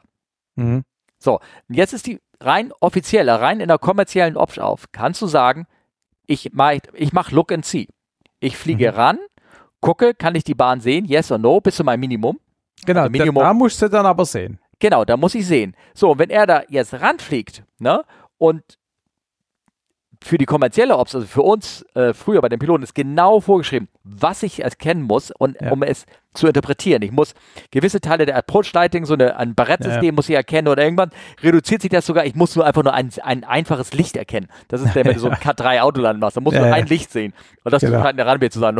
Na, aber, genau. aber, da ist gewisse Strukturen vorgegeben, dass du dich räumlich orientieren kannst. Ne? So, also so ein Kreuzland, ne? so ein Barrettsystem, also das äh, das, die geraden Lichter und so ein Kreuzlicht zum Beispiel. So, und wenn derjenige da ranfliegt und sagt, ich erkenne das als Runway, obwohl es das vielleicht gar nicht ist oder er gar nicht sehen kann, weil die Sicht so beschissen ist, aber er entscheide ich trotzdem, das ist für mich eine Rand. Äh, wo ist der Richter, ne? Da landet ja. er, hat er wahrscheinlich nichts Falsches gemacht, aber ob es schlau war, kann ich dir wirklich nicht sagen. Klar. Also schlau war es ja nicht, aber. Genau, das kann ja, man, glaube ich, schon genau. sagen. Ne? Also, ja. genau, ja. So, ähm, das sind halt, das sind halt die Sachen, die, wenn es dann schief geht, ja, dann, dann äh, liest man den Bericht oder es wird hier bei dir oder beim Airline Pilot Guy mhm. besprochen mhm. und äh, man fragt sich so, warum macht man so einen Scheiß? Ja, das sind genau die Fälle dann. Ja, genau. Ähm, also es gibt, wie gesagt, IFA-Fliegergeld, ich glaube, das hatten wir auch schon mal berichtet, es gibt viele Leute, die machen ein deutlich höheres Minimum. Ne? Also die, die sagen, Single Pilot, ich fliege halt mit, nur mit an der Wolkenuntergrenze 800 oder 1000 Fuß will ich haben, ja. sonst fliege ich die Reise nicht. Das heißt nicht, dass ich nicht einen Anflug machen würde, wenn, wo das Wetter nur 400 ist, wenn das heißt, ich möchte nach Hause kommen. Aber ich möchte gar nicht jetzt, wenn ich weiß, ja. es ist 400, 400 Fuß, dann mache ich den Flug gar nicht erst. Ja, no? genau. genau. So. Ähm, Tja, und dann hat er noch die Frage nach äh, IFR-Pickups im Winter. Für ihn, sagt er, hat es den Anschein, dass diese oft nicht legal sind, sondern da einfach, WFA in AMC geflogen wird, um über den Minimum Vectoring Altitude zu kommen. Kann ja keiner prüfen. Ja, habe ich auch den Eindruck, dass es oft so ist. Ne? Mhm. Dass so ist. Aber auf der anderen Seite, ähm, manchmal ist da wirklich so ein kleines Loch, wo du dich da irgendwie quasi mehr oder weniger hochschreibst oder außerhalb der Wolken bleibst. Und dann bist du, bist du durch und dann machst du einfach Pickup und dann in dem Moment, wo der Räder Kontakt hat, bist du auch dann in der Wolke drinne oder irgendwas in der Art. Ne? Ähm, äh, ja, aber ich könnte mir vorstellen, ähm, das gibt es. Es gibt es beim Raussteigen wahrscheinlich öfter, hoffe ich zumindest, als der Weg runter, weil der Weg mhm. runter ist ja eigentlich noch schlimmer, finde ja, ich. Dass, dass, du irgendwo hinfliegst, sagst, ah, ich habe die Runway, ich bin VFA, cancel und dann fliegst du noch 2000 Fuß durch die Wolken durch und kommst unten raus und, ähm, und dann bist du auf einmal da und dann fliegst du VFA weiter. Und ich glaube, also zum Beispiel, ähm, ähm, als ich dann, äh, ich habe erzählt, dass ich mit einem Cirrus-Piloten mich unterhalten habe, der mhm. kam irgendwie aus der Ecke von Dresden oder irgendwann und wollte dann wieder zurück und das war von ähm, äh, der Flugplatz Rendsburg. Rendsburg hat kein IFA, gar nichts. Ne? Ja. Und ähm, er sagt, ja, ich fliege gleich IFA wieder zurück. Ich sage, hm, wie kommst du denn hin? Oh, da, das Stückchen, da steige ich da durch. Das war genau so ein mhm. Fall, wie du beschrieben hast. Ich sage, und Eis, oh, ich habe das Eissystem dran. Also das war so ein Fall, wo ich gesagt habe, hm, alles klar, also Viel du Spaß. bist einer, der, der, der den schlechten Ruf jetzt erzeugt, irgendwie sowas. Ja. Nur weil er sagt, heißt nicht, dass er es macht. Ne? Deswegen, äh, vielleicht hat er auch nur eine dicke Lippe riskiert und ich, ich bin auch kein Flugaufprüfer, um ihn da festzuhalten oder irgendwas mit seiner Aussage. Ähm, ja, aber wir hatten das bei unserem Platz auch schon, dass da halt, witzigerweise auch eine Cirrus ähm, rumstand und äh, ich habe mit der Webcam geguckt, das war mehr oder weniger Nebel am Platz, ja. Ich kann jetzt nicht genau sagen, wie, wie weit die Sicht war, ja. Mhm. Und auf einmal war die Cirrus weg. Hm. Ja. Ja. Ja, also der, wahrscheinlich war es oben drüber dann innerhalb von 100 Metern okay. Ja. Aber der ist, der ist im Nebel gestartet. Ja. ja. Geht nicht anders. Ja. Naja. Ähm, wie immer, vielen Dank für den tollen Podcast, sagt äh, Kjeld. Und er wartet sehnsüchtig auf die Folge zu den Absetzflügen. Also hier gibt es anscheinend nochmal eine irgendein Defekt im Raum-Zeit-Kontinuum. Ja. Ähm, also langsam wird es echt kompliziert. Ja, ja. Und jetzt weißt du auch, Kjell, äh, ich habe diese Frage natürlich durchgelesen, habe mich auf die Beantwortung gefreut, aber das ist schon Jahrzehnte her anscheinend, dass ich gar nicht strukturiert mehr drauf antworten kann. Ich glaube, ich glaube, ähm, ich glaube, ich bin wirklich etwas hassig in diese Episode hier heute reingesprungen. Das zieht sich wie so ein roter Faden durch, dass man irgendwie so schlecht vorbereitet ist. ist nicht mein Stil irgendwie. Ähm, ja, Peter hat noch eine Frage gestellt. Soll ich dies? Oh, die ist wieder so lang. Ach, nee, komm, die war, ich lese, weil war, du musst ja dann beantworten. Du musst ja auch irgendwas tun hier. Nee, aber die war eigentlich, die war eigentlich, das war eine, eine Referenz drauf von ähm, einem Kommentar aus der Webseite. Ach so, wir hatten uns ja, doch, dann les. Die, äh, wir hatten uns darüber behalten über den einen, äh, der so ein bisschen Zweifel hatte, dass man große Flugzeuge in Gebäude reinfliegen kann. Ja, ja, ja. 9-11. Ne? Ja, ja. So, und daraufhin hat uns Peter geantwortet und, ähm, und hat schön Kommentar geschrieben und ähm, er hat folgendes geschrieben: Moin, komme erst leider jetzt erst dazu, einen Kommentar zu schreiben, da eure Episoden immer in meinen mehrwöchigen Podcast Backlog festhängen. Da siehst du schon wieder ein Zeitproblem. Es ist immer ein Zeitproblem. Ja, und, und vor allem voll der Skandal, dass er die nicht nach oben priorisiert. Das, wie bitte was? Achso, das ist uns, ne? Ja, das kann man, ja. also Overcast kann man machen. Das, Sauerei. Genau. Ja, ja, ja, Sauerei. Also Peter, Schelte, nein, ich bin dankbar, dass du antwortet. So hat nämlich einen schönen Kommentar geschrieben. Zum Thema 9-11. Volle Zustimmung mit eurer Analyse. Als Ergänzung zu der Frage mit den Fightern. Ich empfehle dazu immer den hervorragenden semi-dokumentarischen Spielfilm oder auch Dokudrama United 93 und United 93. Nicht mit dem ähnlichen, aber deutlich schlechteren Flight 93 oder 93 zu verwechseln. Natürlich sind die Szenen am Bord der entführten Maschine weitgehend fiktiv. Aber der Wert des Films liegt daran, die Verwirrung, die Ahnungslosigkeit mhm. und das Chaos in den beteiligten Bodenstellen zu visualisieren. Teilweise spielen sich tatsächlich damals beteiligte Personen auch sich selbst. In diesen mhm. Szenen wird deutlich, warum man so scheinbar träge reagiert hat. Bei den zivilen Flugsicherungen brauchte es nach langen Kontaktversuchen einige, eine Zeit bis zur Realisierung, dass keine technische Problem, sondern eine potenzielle Entführung vorliegt. Dann, dass es keine normale Entführung ist dass das Militär eingeschaltet werden sollte, wie das überhaupt zu geschehen hat. In jeder Schritt vergeht Zeit, wird kommuniziert und diskutiert, werden Vorgesetzte konsultiert und so weiter. Institutionen reagieren träge auf unvorhergesehene Ereignisse. Ja. Bei der USAF war man dann deutlich und war man ähnlich unvorbereitet. Einsatzbreite QRAs, was ist das? Quick? Quick Resp uh, Quick uh, Reaction Alert? Doch, ja, genau. QRA. Quick Response Aircraft oder irgendwas, ne? Waren, nee, ja, genau. Waren Lest, ich google. ja.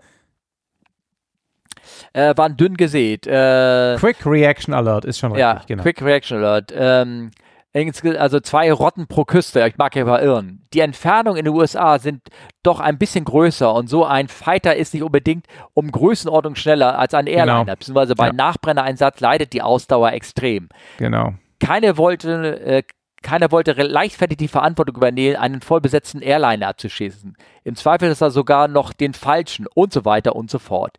Jeder Schritt dauerte und musste Institutionen aus dem äh, Routinebetrieb wecken und Kommunikationswege aktivieren. Ich glaube, das ist der zweite Teil, den er, er hat zweimal ähm, geantwortet. Ähm, so, danach kommt man eigentlich zum Schluss, dass es eher andersherum Stoff für eine Verschwörungstheorie gewesen wäre. Nämlich, wenn man es rechtzeitig geschafft hätte, das hätte nämlich darauf hingedeutet, dass man voraus etwas gewusst hätte.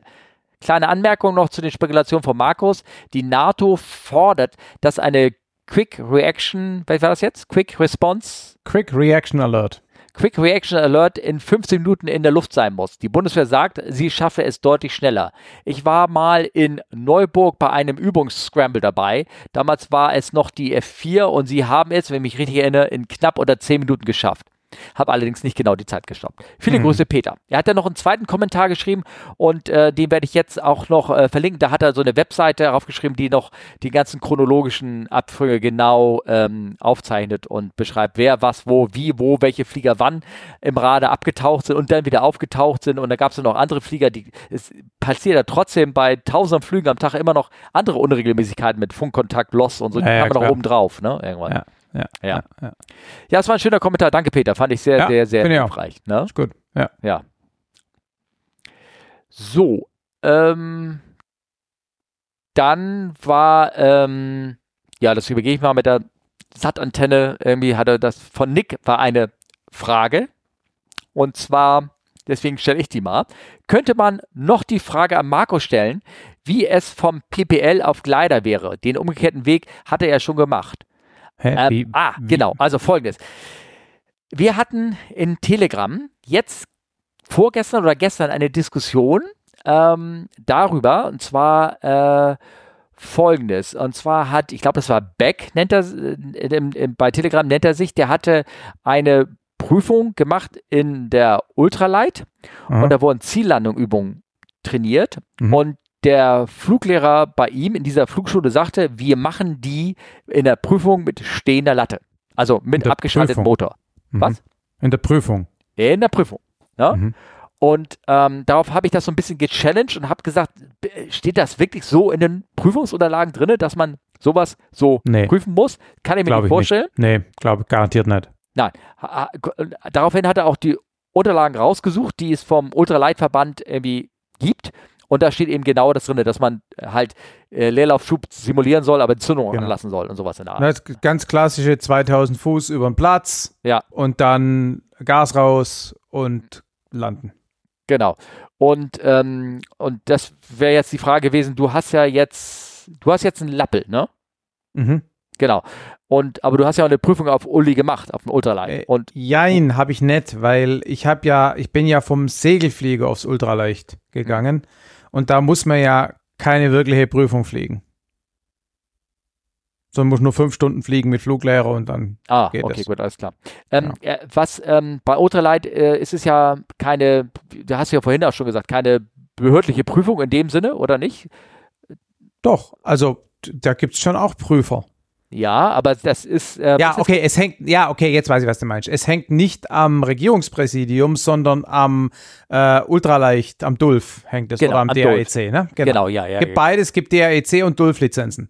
Genau, aber es ist, genau, ja. Hm? Genau, ja, es sind also keine, es sind so Vereinslizenzen, ne, so in der Art, sondern. Es sind äh, halt Luftsportgeräte und keine Luftfahrzeuge. Genau, richtig, genau, genau. Und äh, aber trotzdem steht in dieser Dulf, da hat er nämlich der Beck auch dann draus zitiert, da steht drin, dass es halt nicht ähm, eigentlich, du sollst nicht den Motor abstellen zur, nee, zur Prüfung. Genau. Das, ich kann es mir auch gar nicht vorstellen. Was, warum? Wieso? Naja, es wird, es wird trotzdem teilweise gemacht, ja. nicht in der Prüfung, sondern im Rahmen der Ausbildung. Ja. Kann man gut oder schlecht finden, aber es ist garantiert nicht vorgeschrieben. Es ist ja. garantiert nicht Teil der offiziellen Ausbildung. Ja. Du, das steht, ja. ja. Ja, ja. Steht bestimmt nicht drin. Tut es auch nicht. Also er hat es auch nicht gefunden, dass er so drin steht. Ne? Genau. Ähm, ich könnte mir vorstellen, natürlich kannst du da so auch da wieder, es geht Richtung Kiel, ne, wie risikofreundlich ist man, dass man den Motor ausstellt und dann ähm, ähm, guckt, ähm, kann ich, wie, wie gleitet das Ding und das Ding wieder anlässt in der Luft, ne? Irgendwas in der Art. Naja, dass man den Motor mal in der Luft ausschaltet, damit hätte ich jetzt ja. kein Problem. Ja. Ähm, damit dann mit ausgeschaltetem Motor zu landen, halte ich für unnötig. Ja, genau. Weil irgendwann kannst du den Fallschirm nicht mehr, hilft er nicht mehr weiter, ne? Wenn du da dich verschätzt. Nee, gut, du, kann, du kannst natürlich, wenn du, wenn du merkst, mein, wenn man ehrlich ist, hängt es natürlich auch ganz stark davon ab, wie viel Bahn du auf deinem Platz hast. Ja, also wenn du das in Elchingen machst mit 1000 Meter Asphalt, ähm, und du hast, ne, also dann, äh, ne, ja. da bist du am, da, da, da kriegst du die Karre immer irgendwie runter, auch wenn du dich ein bisschen verschätzt. Ja. Bei kürzeren Plätzen ist es dann halt ein bisschen anspruchsvoller und da macht es dann weniger Sinn. Ja, die Frage ist ja, wenn du dich verschätzt, ähm, wenn du zu tief kommst. Da hilft die lange Bahn voraus nicht so viel, finde ich. Naja, doch, weil du natürlich nicht auf den Bahnbeginn peilst bei sowas dann, hm. sondern du peilst okay. 300 Meter rein ja, ja, und okay. dann hast du das zu tief kommen doch wieder abgefrühstückt. Ne? Ja, ja, okay. Ja, ja, ja, verstehe, was du meinst. So. Also das war, ähm, das war die Frage von Nick sozusagen. Äh, Ul-Prüfung mit, äh, mit abgeschaltetem Motor. So, und dann war die Frage, beziehungsweise wie oder was ist ein guter weiterer Weg als frischer PPLer? Man darf dann zwar fliegen, aber äh, wieso habe ich vom wieder so Können noch weit entfernt. Wie bitte? Aber ist vom Können noch weit entfernt. Man darf aber Dinge, aber vom Können noch weit entfernt. Man hat die Lizenz zu lernen und wenn genau. man nur lokal Löcher in der Luft bohrt, wird es vermutlich öde und wenig lehrreich. Genau.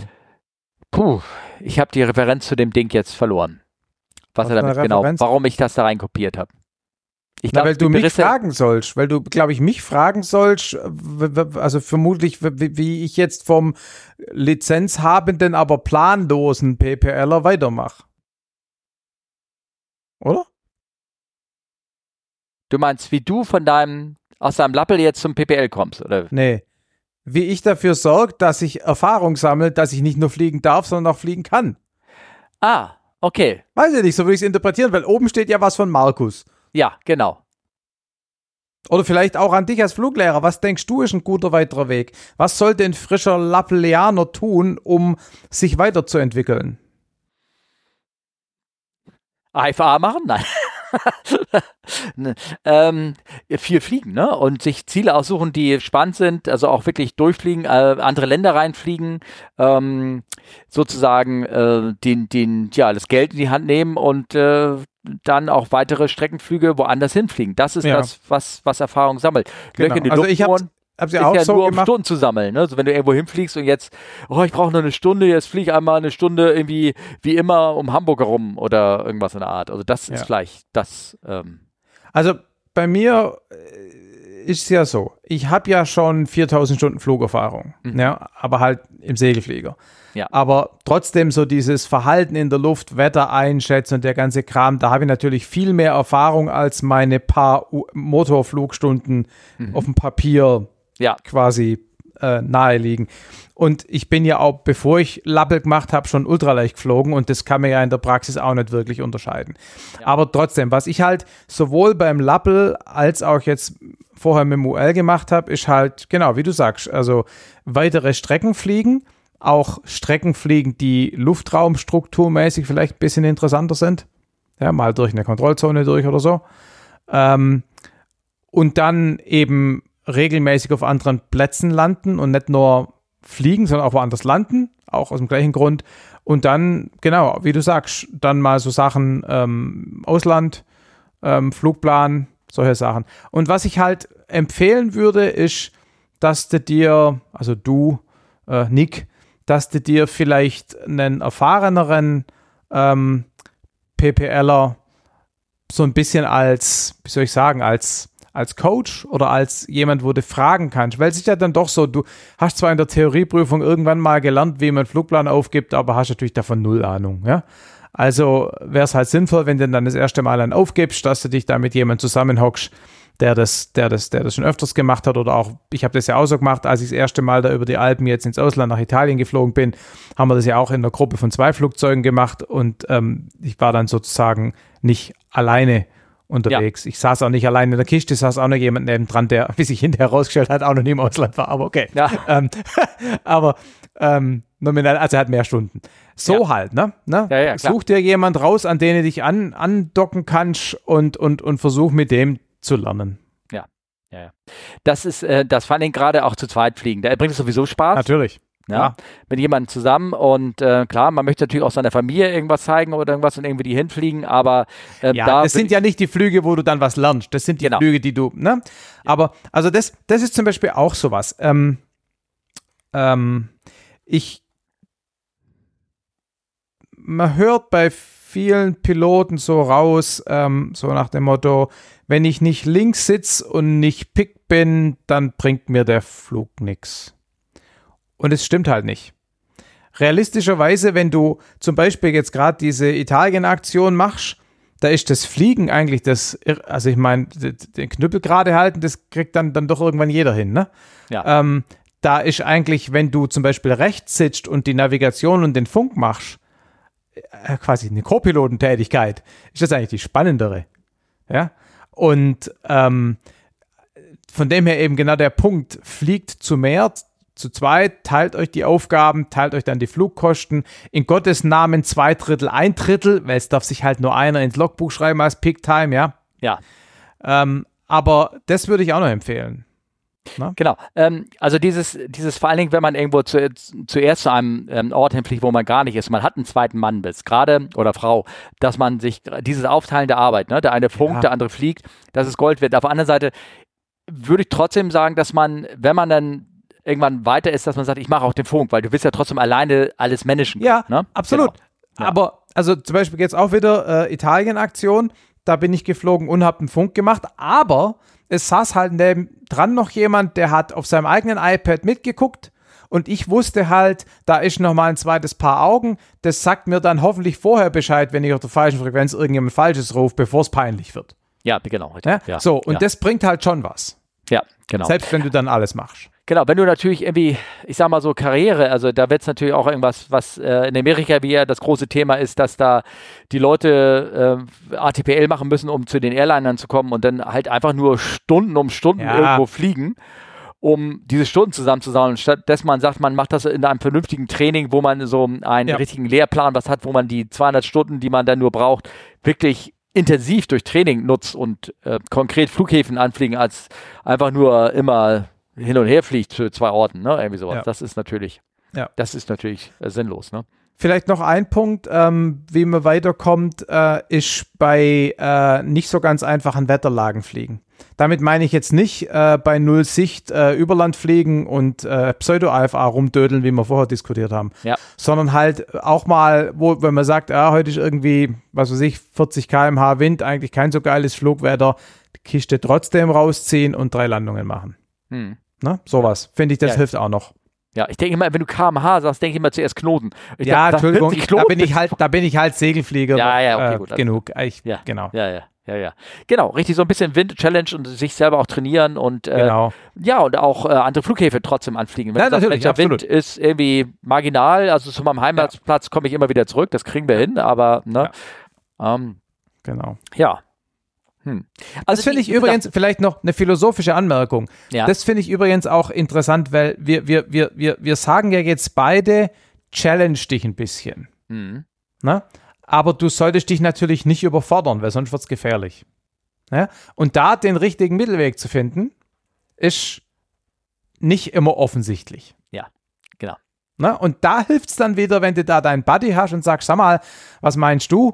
Ähm, würdest du jetzt fliegen? Würdest du das verantworten? Kann man das machen? Oder bin ich jetzt hier gerade zu draufgängerisch? Ne? Und dann hast du zumindest mal eine zweite Meinung. Ja, vor allem, du hast auch mehr Spaß, ne? Das ist geteilte Freude, ist es dann. Ja, also ja, natürlich. alles, was dazu kommt und der, der, andere kann dann auch mal sich austauschen und man kann die Kosten reduzieren. Ne? Genau. Das ist ja auch so, weil viele fliegen ja auch wenig, weil es zu so teuer ist. Ne? Und ähm, ja. naja. Ja, Nick, ich glaube, ich habe äh, die Frage, habe ich glaube ich irgendwie, das sind, das sind halt mehrere Dinger, die habe ich Copy and Paste aus so einem Telegram-Channel rausgemacht. Ah, da habe ich halt, mhm. und deswegen sind die total so wahrscheinlich aufeinander äh, gereiht. Deswegen war ich gerade wahrscheinlich wieder ein bisschen verwirrt. Ich glaube, ich ärgere mich sowieso so ein bisschen, dass ich über diese Folge, dass ich dir so ein bisschen lost in Translation bin, sozusagen hier. Ähm, ich hoffe, euch äh, hat die bis jetzt irgendwie gefallen, die Folge. Äh, die nächste zukünftige wird bestimmt besser werden, oder was meinst du? Aber wir haben noch eine. Also die, die schon nächste zukünftige, bereits in der Vergangenheit aufgenommene, Ja. die, die wird, die wird, die wird, ja, sonst Ja. hätte uns die Polizei ja auch gleich festgenommen, wenn es Ja, genau, Episode richtig. Oh gewesen Gott. wäre. Das wäre furchtbar. Ähm, Ja. Black Surfer, wollen wir die Frage von Black Surfer noch einmal ein bisschen anreißen? Oder so? Ja, ich befürchte mal, da braucht man Harry dafür, oder? Ähm, Warum 400 Hertz Frequenz im Bordnetz? Oder hast, weißt Die- du das? Genau, die, auch das ist Telegram. Ah. Eine Frage, die aufgetaucht ist vom Black Surfer, wie er heißt. Ähm, technische Frage, warum 400 Hertz im Frequenz im Bordnetz und warum überhaupt Wechselstrom? Die Struktur des Fliegers wird wahrscheinlich nicht durch die nicht die Masse sein wie beim Auto, also eher Floating System beim Flieger. Das ist was für die Elektriker unter euch. Dann hat Sven Hajo noch geschrieben, ähm, welche Frequenz und Volt man benutzt. Wie gesagt, 400 Hertz und 150 Volt im normalen Airliner-System, beziehungsweise 28 Volt DC. Das ist dann ja das normale Gleichstromnetz, was gebraucht wird. In modernen Flugzeugen gibt es noch mehr Spannung und zum Teil nicht stabilisierte Frequenzen. Das gab es beim 380er auch. Mhm. So, und jetzt warum 400 Hertz? Also mir damals hat man erzählt in der, in der Flugschule, dass man mit 400 Hertz kleinere Motoren bauen konnte. Dass Mhm. die, ähm, die, Le- die Leistungsgewichte von äh, Antrieben, Mhm. Elektromotoren etc., dass sie bei 400 Hertz Okay. ähm, kleiner sind als bei, sagen wir mal, 50 Hertz. Ja. Und ähm, was du, äh, da könnte man fragen, warum macht man das nicht generell 400 Hertz, auch so mhm. unterwegs, weil du durch die höhere Frequenzen hättest du höhere Leistungs, äh, Leitungs, also Verluste über Mehr längere Blindleistung. Blindleistung, frühere Blindleistung, deswegen macht man das im normalen Strom nicht, nicht da Mhm. benutzt man nur 50 Hertz. Mhm. Aber äh, überhaupt Wechselstrom hat den Vorteil, es gibt ge gewisse Motoren, die funktionieren, ähm, kann man mit Wechselstrom sehr gut betreiben. Man braucht, kann bürstenlose Motoren bauen zum Beispiel, so gewisse Sachen, die ein bisschen sicherer sind. Mhm. Ähm, die kann man mit Wechselstrom bauen, die kann man nicht mit Gleichstrom so richtig bauen. Oder muss sie dann anders bauen oder werden sie wieder schwerer oder irgendwas. ist halt ein guter Kompromiss zwischen äh, Leistungsgewicht und äh, Effizienz bei der Übertragung. Und man hat auch sehr viele Synchromotoren benutzt beim, äh, bei der Instrumentierung. Die haben oft ähm, auch sogar 28 Volt 400 Hertz benutzt, wenn ich mich erinnere, manche Instrumente. Also immer noch Wechselstrom, weil diese Synchromotoren in den ganzen VORs und sowas, wie sie alle drin sind, äh, bei, den, bei den größeren Maschinen, jetzt so eine kleine Cessna hat das ja irgendwie, die hat gar keinen Ja, ja. Wechselstrom, ne? ähm, aber die haben äh, Motoren drin gehabt, die, äh, die, in denen man sehr genau Winkelgrade und ein, ein, also so Kompassmotoren, äh, Kompassrosen, wenn die Mhm. elektrisch angetrieben worden sind, konnte man mit Wechsel, mit 400 Hertz Wechselstrommotoren sehr gut betreiben, ansteuern und präzise anzeigen lassen. Deswegen Mhm, mhm. waren 400 Hertz sehr beliebt, auch aus dem besagten Grund Leistungsgewicht und für die Ansteuerung von genauen Instrumenten. Das ist Okay. das, was man mir damals in der Flugschule erzählt hat. Mhm. Tja, da das glaubt man jetzt einfach mal. Genau. Und 150 Volt komme ich eigentlich nur deshalb drauf, weil Boeing und Amerikaner haben das, diese haben halt das benutzt, was sie von der Haus, Hause aus der Steckdose kennen. Deswegen haben sie wahrscheinlich 110 oder 115 Volt benutzt und Ja. nicht irgendwie eine andere 80 Volt oder irgendwas, weil ja, aus naheliegenden Gründen, keine Ahnung, das waren sie halt so gewohnt oder konnte sich jeder bemerken. Oder Ja, ja, ja. ja. Die ähm, Kupferleitung, äh, ich, da haben wir, glaube ich, mit Harry einmal überredet, dass ähm, ich glaube, der 380er auch ähm, hat für, und auch die 787 definitiv, die haben für viele Motoren, äh, also stärkere Leitung, benutzen sie Aluminiumdrähte mittlerweile, nicht Kupfer. Mhm. Also Mhm. viele Kabelsysteme, wo Strom wirklich übertragen wird, wird mit Aluminium gemacht, ähm, halt aus Gewichtsgründen. Mhm. Hat aber den Nachteil, dass du die nicht einfach so abstrippen kannst und dann ineinander stecken kannst. Du musst da ein ganz spezielles Verfahren nehmen, um ein Kabel abzuisolieren und dann zusammenzumachen. Da musst du, da gibt es so spezielle Steckverbindungen. Da haben wir in einer Folge mit Harry darüber mal geredet. Da bin ich, äh, weil, weil das, wenn, sobald du es abziehst, oxidiert das Aluminium. Ah, mhm. Ne? Das, ist- das ist anders als bei Kupfer. Äh, musst du mal gucken, in irgendeiner Folge habe ich da mit Harry darüber geredet. Okay. Das sind so kleine, ähm, sagen wir mal, so technische Herausforderungen, die es gibt, wenn du von Kupfer weggehst auf Aluminium. Okay. Und genau. Und ähm, weil natürlich äh, das Problem ist, du willst eine gleichmäßige Frequenz von 400 Hertz haben, ja. aber das wird durch einen Generator erzeugt, der an einem Motor angeflanscht ist. Und Ah. der Motor hat aber verschiedene Drehzahlen. Ne? Also hast du eigentlich äh, variable Frequenzen, die Mhm. vom Motor geliefert werden muss. Deswegen haben viele, Mot- äh, viele ähm, gibt es zwei Arten damit umzugehen. Das eine sind Constant Speed Drives, Mhm. nennen die sich auch. Das ist also hast einen Generator und dazwischen ist so eine Art Hydraulikkupplung angebaut, Mhm. die eine immer die gleiche, die Drehzahl immer gleich hat. Die wahrscheinlich davon. aktiv geregelt wird, oder? Ja, aber es geht irgendwie mit über Hydraulik äh, wird das gemacht. Okay. Ne? So ein Hydraulik-Wandlersystem mit so äh, mit, mit einem Getriebe, mit einem stufenlosen Getriebe, welches äh, äh, die Drehzahl in dem Generator rein sind ein bisschen komplexer. Die Dinger sind ähm, ähm, neigen dann auch mal zu Ausfällen. Also deswegen so, Mhm. so eine 3.7. Ich sag mal so, alle zwei Monate hast du einen Flieger gehabt, wo der Generator kaputt war. Meistens, weil der Constant Speed Drive äh, Ah. defekt war. Mhm. So. Also bist du dann mit der APU angelassen geflogen und ähm, ein Generator nur, äh, damit du den ganz normal betrieben konntest. Das konntest du dann Mhm. machen. Das war dann sozusagen zugelassen. Ist Mhm. natürlich doof, du musst die APU immer hi- hinten laufen lassen. Ja. Also, mehr, Hören das eigentlich die Passagiere, die dann hinten sitzen? ähm, also am Boden merkt man das, da hinten Ja, ja, nee, ich was, ne? drin. aber in der Luft nachher ähm, geht das eigentlich im Geräusch. Also höchstens die, Okay. die Kollegen hinten in der Kabine, in, in der Galley, die haben das gemerkt, Okay. dass da drin ist. Aber ob denen das aufgefallen ist, Mhm. dass, dass es heute lauter ist und nicht, weil, weiß ich nicht, weil das, das war eh Schweine lauter hinten. Also, okay. ja, genau.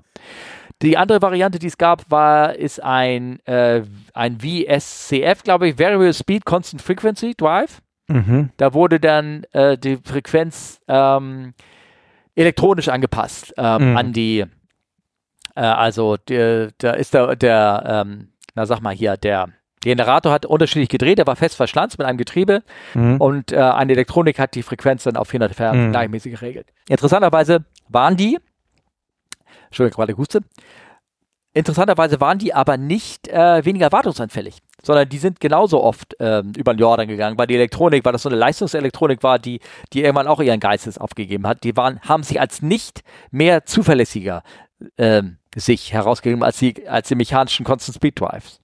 Mhm. Aber weil das immer so ein Hustle ist mit dem ganzen verschiedenen, ähm, ähm, ja, hier Drives, die man da anbringen konnte, diese ganzen Aufwand, den man betrieben hat, hat beim, ich weiß nicht, ob es beim 380 das erste Mal war, da hat man einfach gesagt, scheiß auf Frequenz, der hat, ist sie halt variabel. Mhm.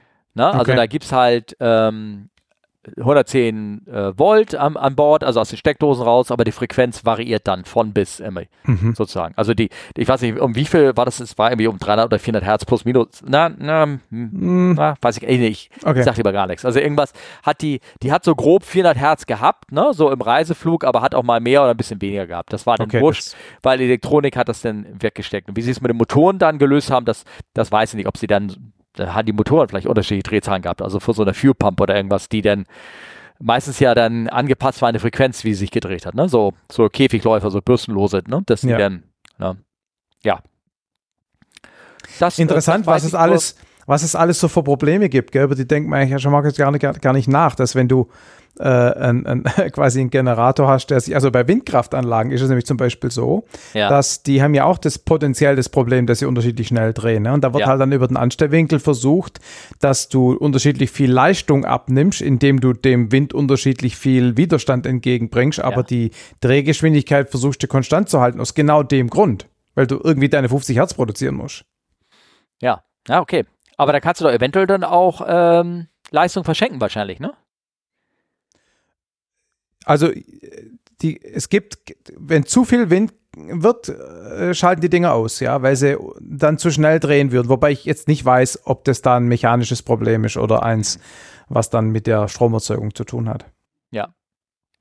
So, und dann, ähm, also das so zu normalen klassischen Fliegern, aber jetzt haben wir natürlich Flieger, die sind äh, immer mehr aufs Elektrische ausgetrimmt und brauchen Mhm. auch starke, starke Abnahme von Strom. Also wenn du jetzt zum Beispiel ähm, so eine 787, ähm, die Mhm. äh, hat, hat, hat Sven Heyo wieder zugeschrieben, die 787 benutzt die herkömmlichen 115 Volt AC und ähm, 28 Volt DC, aber intern noch zusätzlich 270 Volt DC und äh, 235 Volt AC. Output der Generatoren Ah. ist 235 Volt AC. Variabel zwischen 360 und 800 Hertz. Und die 87 braucht ja deshalb mehr Strom, weil sie keine Hydraulik mehr hat, ne? sondern alles elektrisch macht. Genau, die, die, ich glaube, ein bisschen Hydraulik hat sie. Für irgendwas hat sie ja noch Ja, Hydraulik. fürs Fahrwerk wahrscheinlich schon, aber halt für die, für die Klappen und Steuerflächen und so hat sie keine. Genau. Mehr, ne? Und da ist die Frage, ob sie das elektrisch löst, ähm, indem sie elektrische Hydraulikpumpen hat, ähm, Ach so. anstatt äh, Ah. welche, die direkt am Motor angeschlossen sind. Das weiß ich nicht. Ne? Da, ich habe ja immer noch meinen guten alten Okay. Spezi äh, Markus auch, der andere Markus, den kennst du nicht. Ähm, und da habe ich aber noch keine zukünftige Folge aufgenommen, aber ich plane eine mit ihm. plane eine mit ihm äh, über die 787 zu machen, weil er das Ding fliegt, fließt, so, äh, fliegt sozusagen. So, komm schon, ich komme schon langsam ins Lallen hier. Ne? Ja. So, Black Also Surfer, ich glaube, wir haben so ein bisschen dann Strom, die Stromfrage äh, beantwortet, ne? auch weil das Thema so ein bisschen komplexer ist an, an Bord und äh, ich habe auch keine Geschichte zum Ende, gar nicht. Was? Nein, Wie, das heißt, wir sind jetzt einfach so fertig.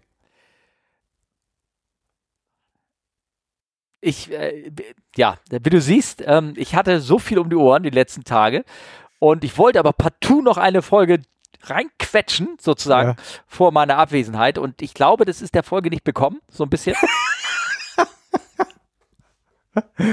Na gut, dann, dann bringen wir es voll zu Ende, oder? Genau, genau. Ich glaube, das andere wäre jetzt eine unvorbereitete äh, Geschichte, die einfach nur so ist. Und ich würde sagen, freut euch auf die nächste Folge. Und dann irgendwann wird das wieder seriös hier mit unserem flap, flap, Podcast. flap. Dann ist flap. wieder Schluss mit lustig. Und äh, Markus, ich glaube ja, ne? Wir machen Feierabend. Wir machen Feierabend. Es wird nicht, Wir machen wird nicht mehr Feierabend. Und Mach's gut. wir machen's gut. Und äh, das Schönen andere, wo Urlaub. ich euch erreichen Schön- kann, schön- steht schön- alles da Was? hinten im, im Dings dran. Achso, schönen Urlaub. Ja, werde ich haben. Ich werde hinterher dann berichtet haben sollen oder so. Ne? tschüss, tschüss. Tschüss.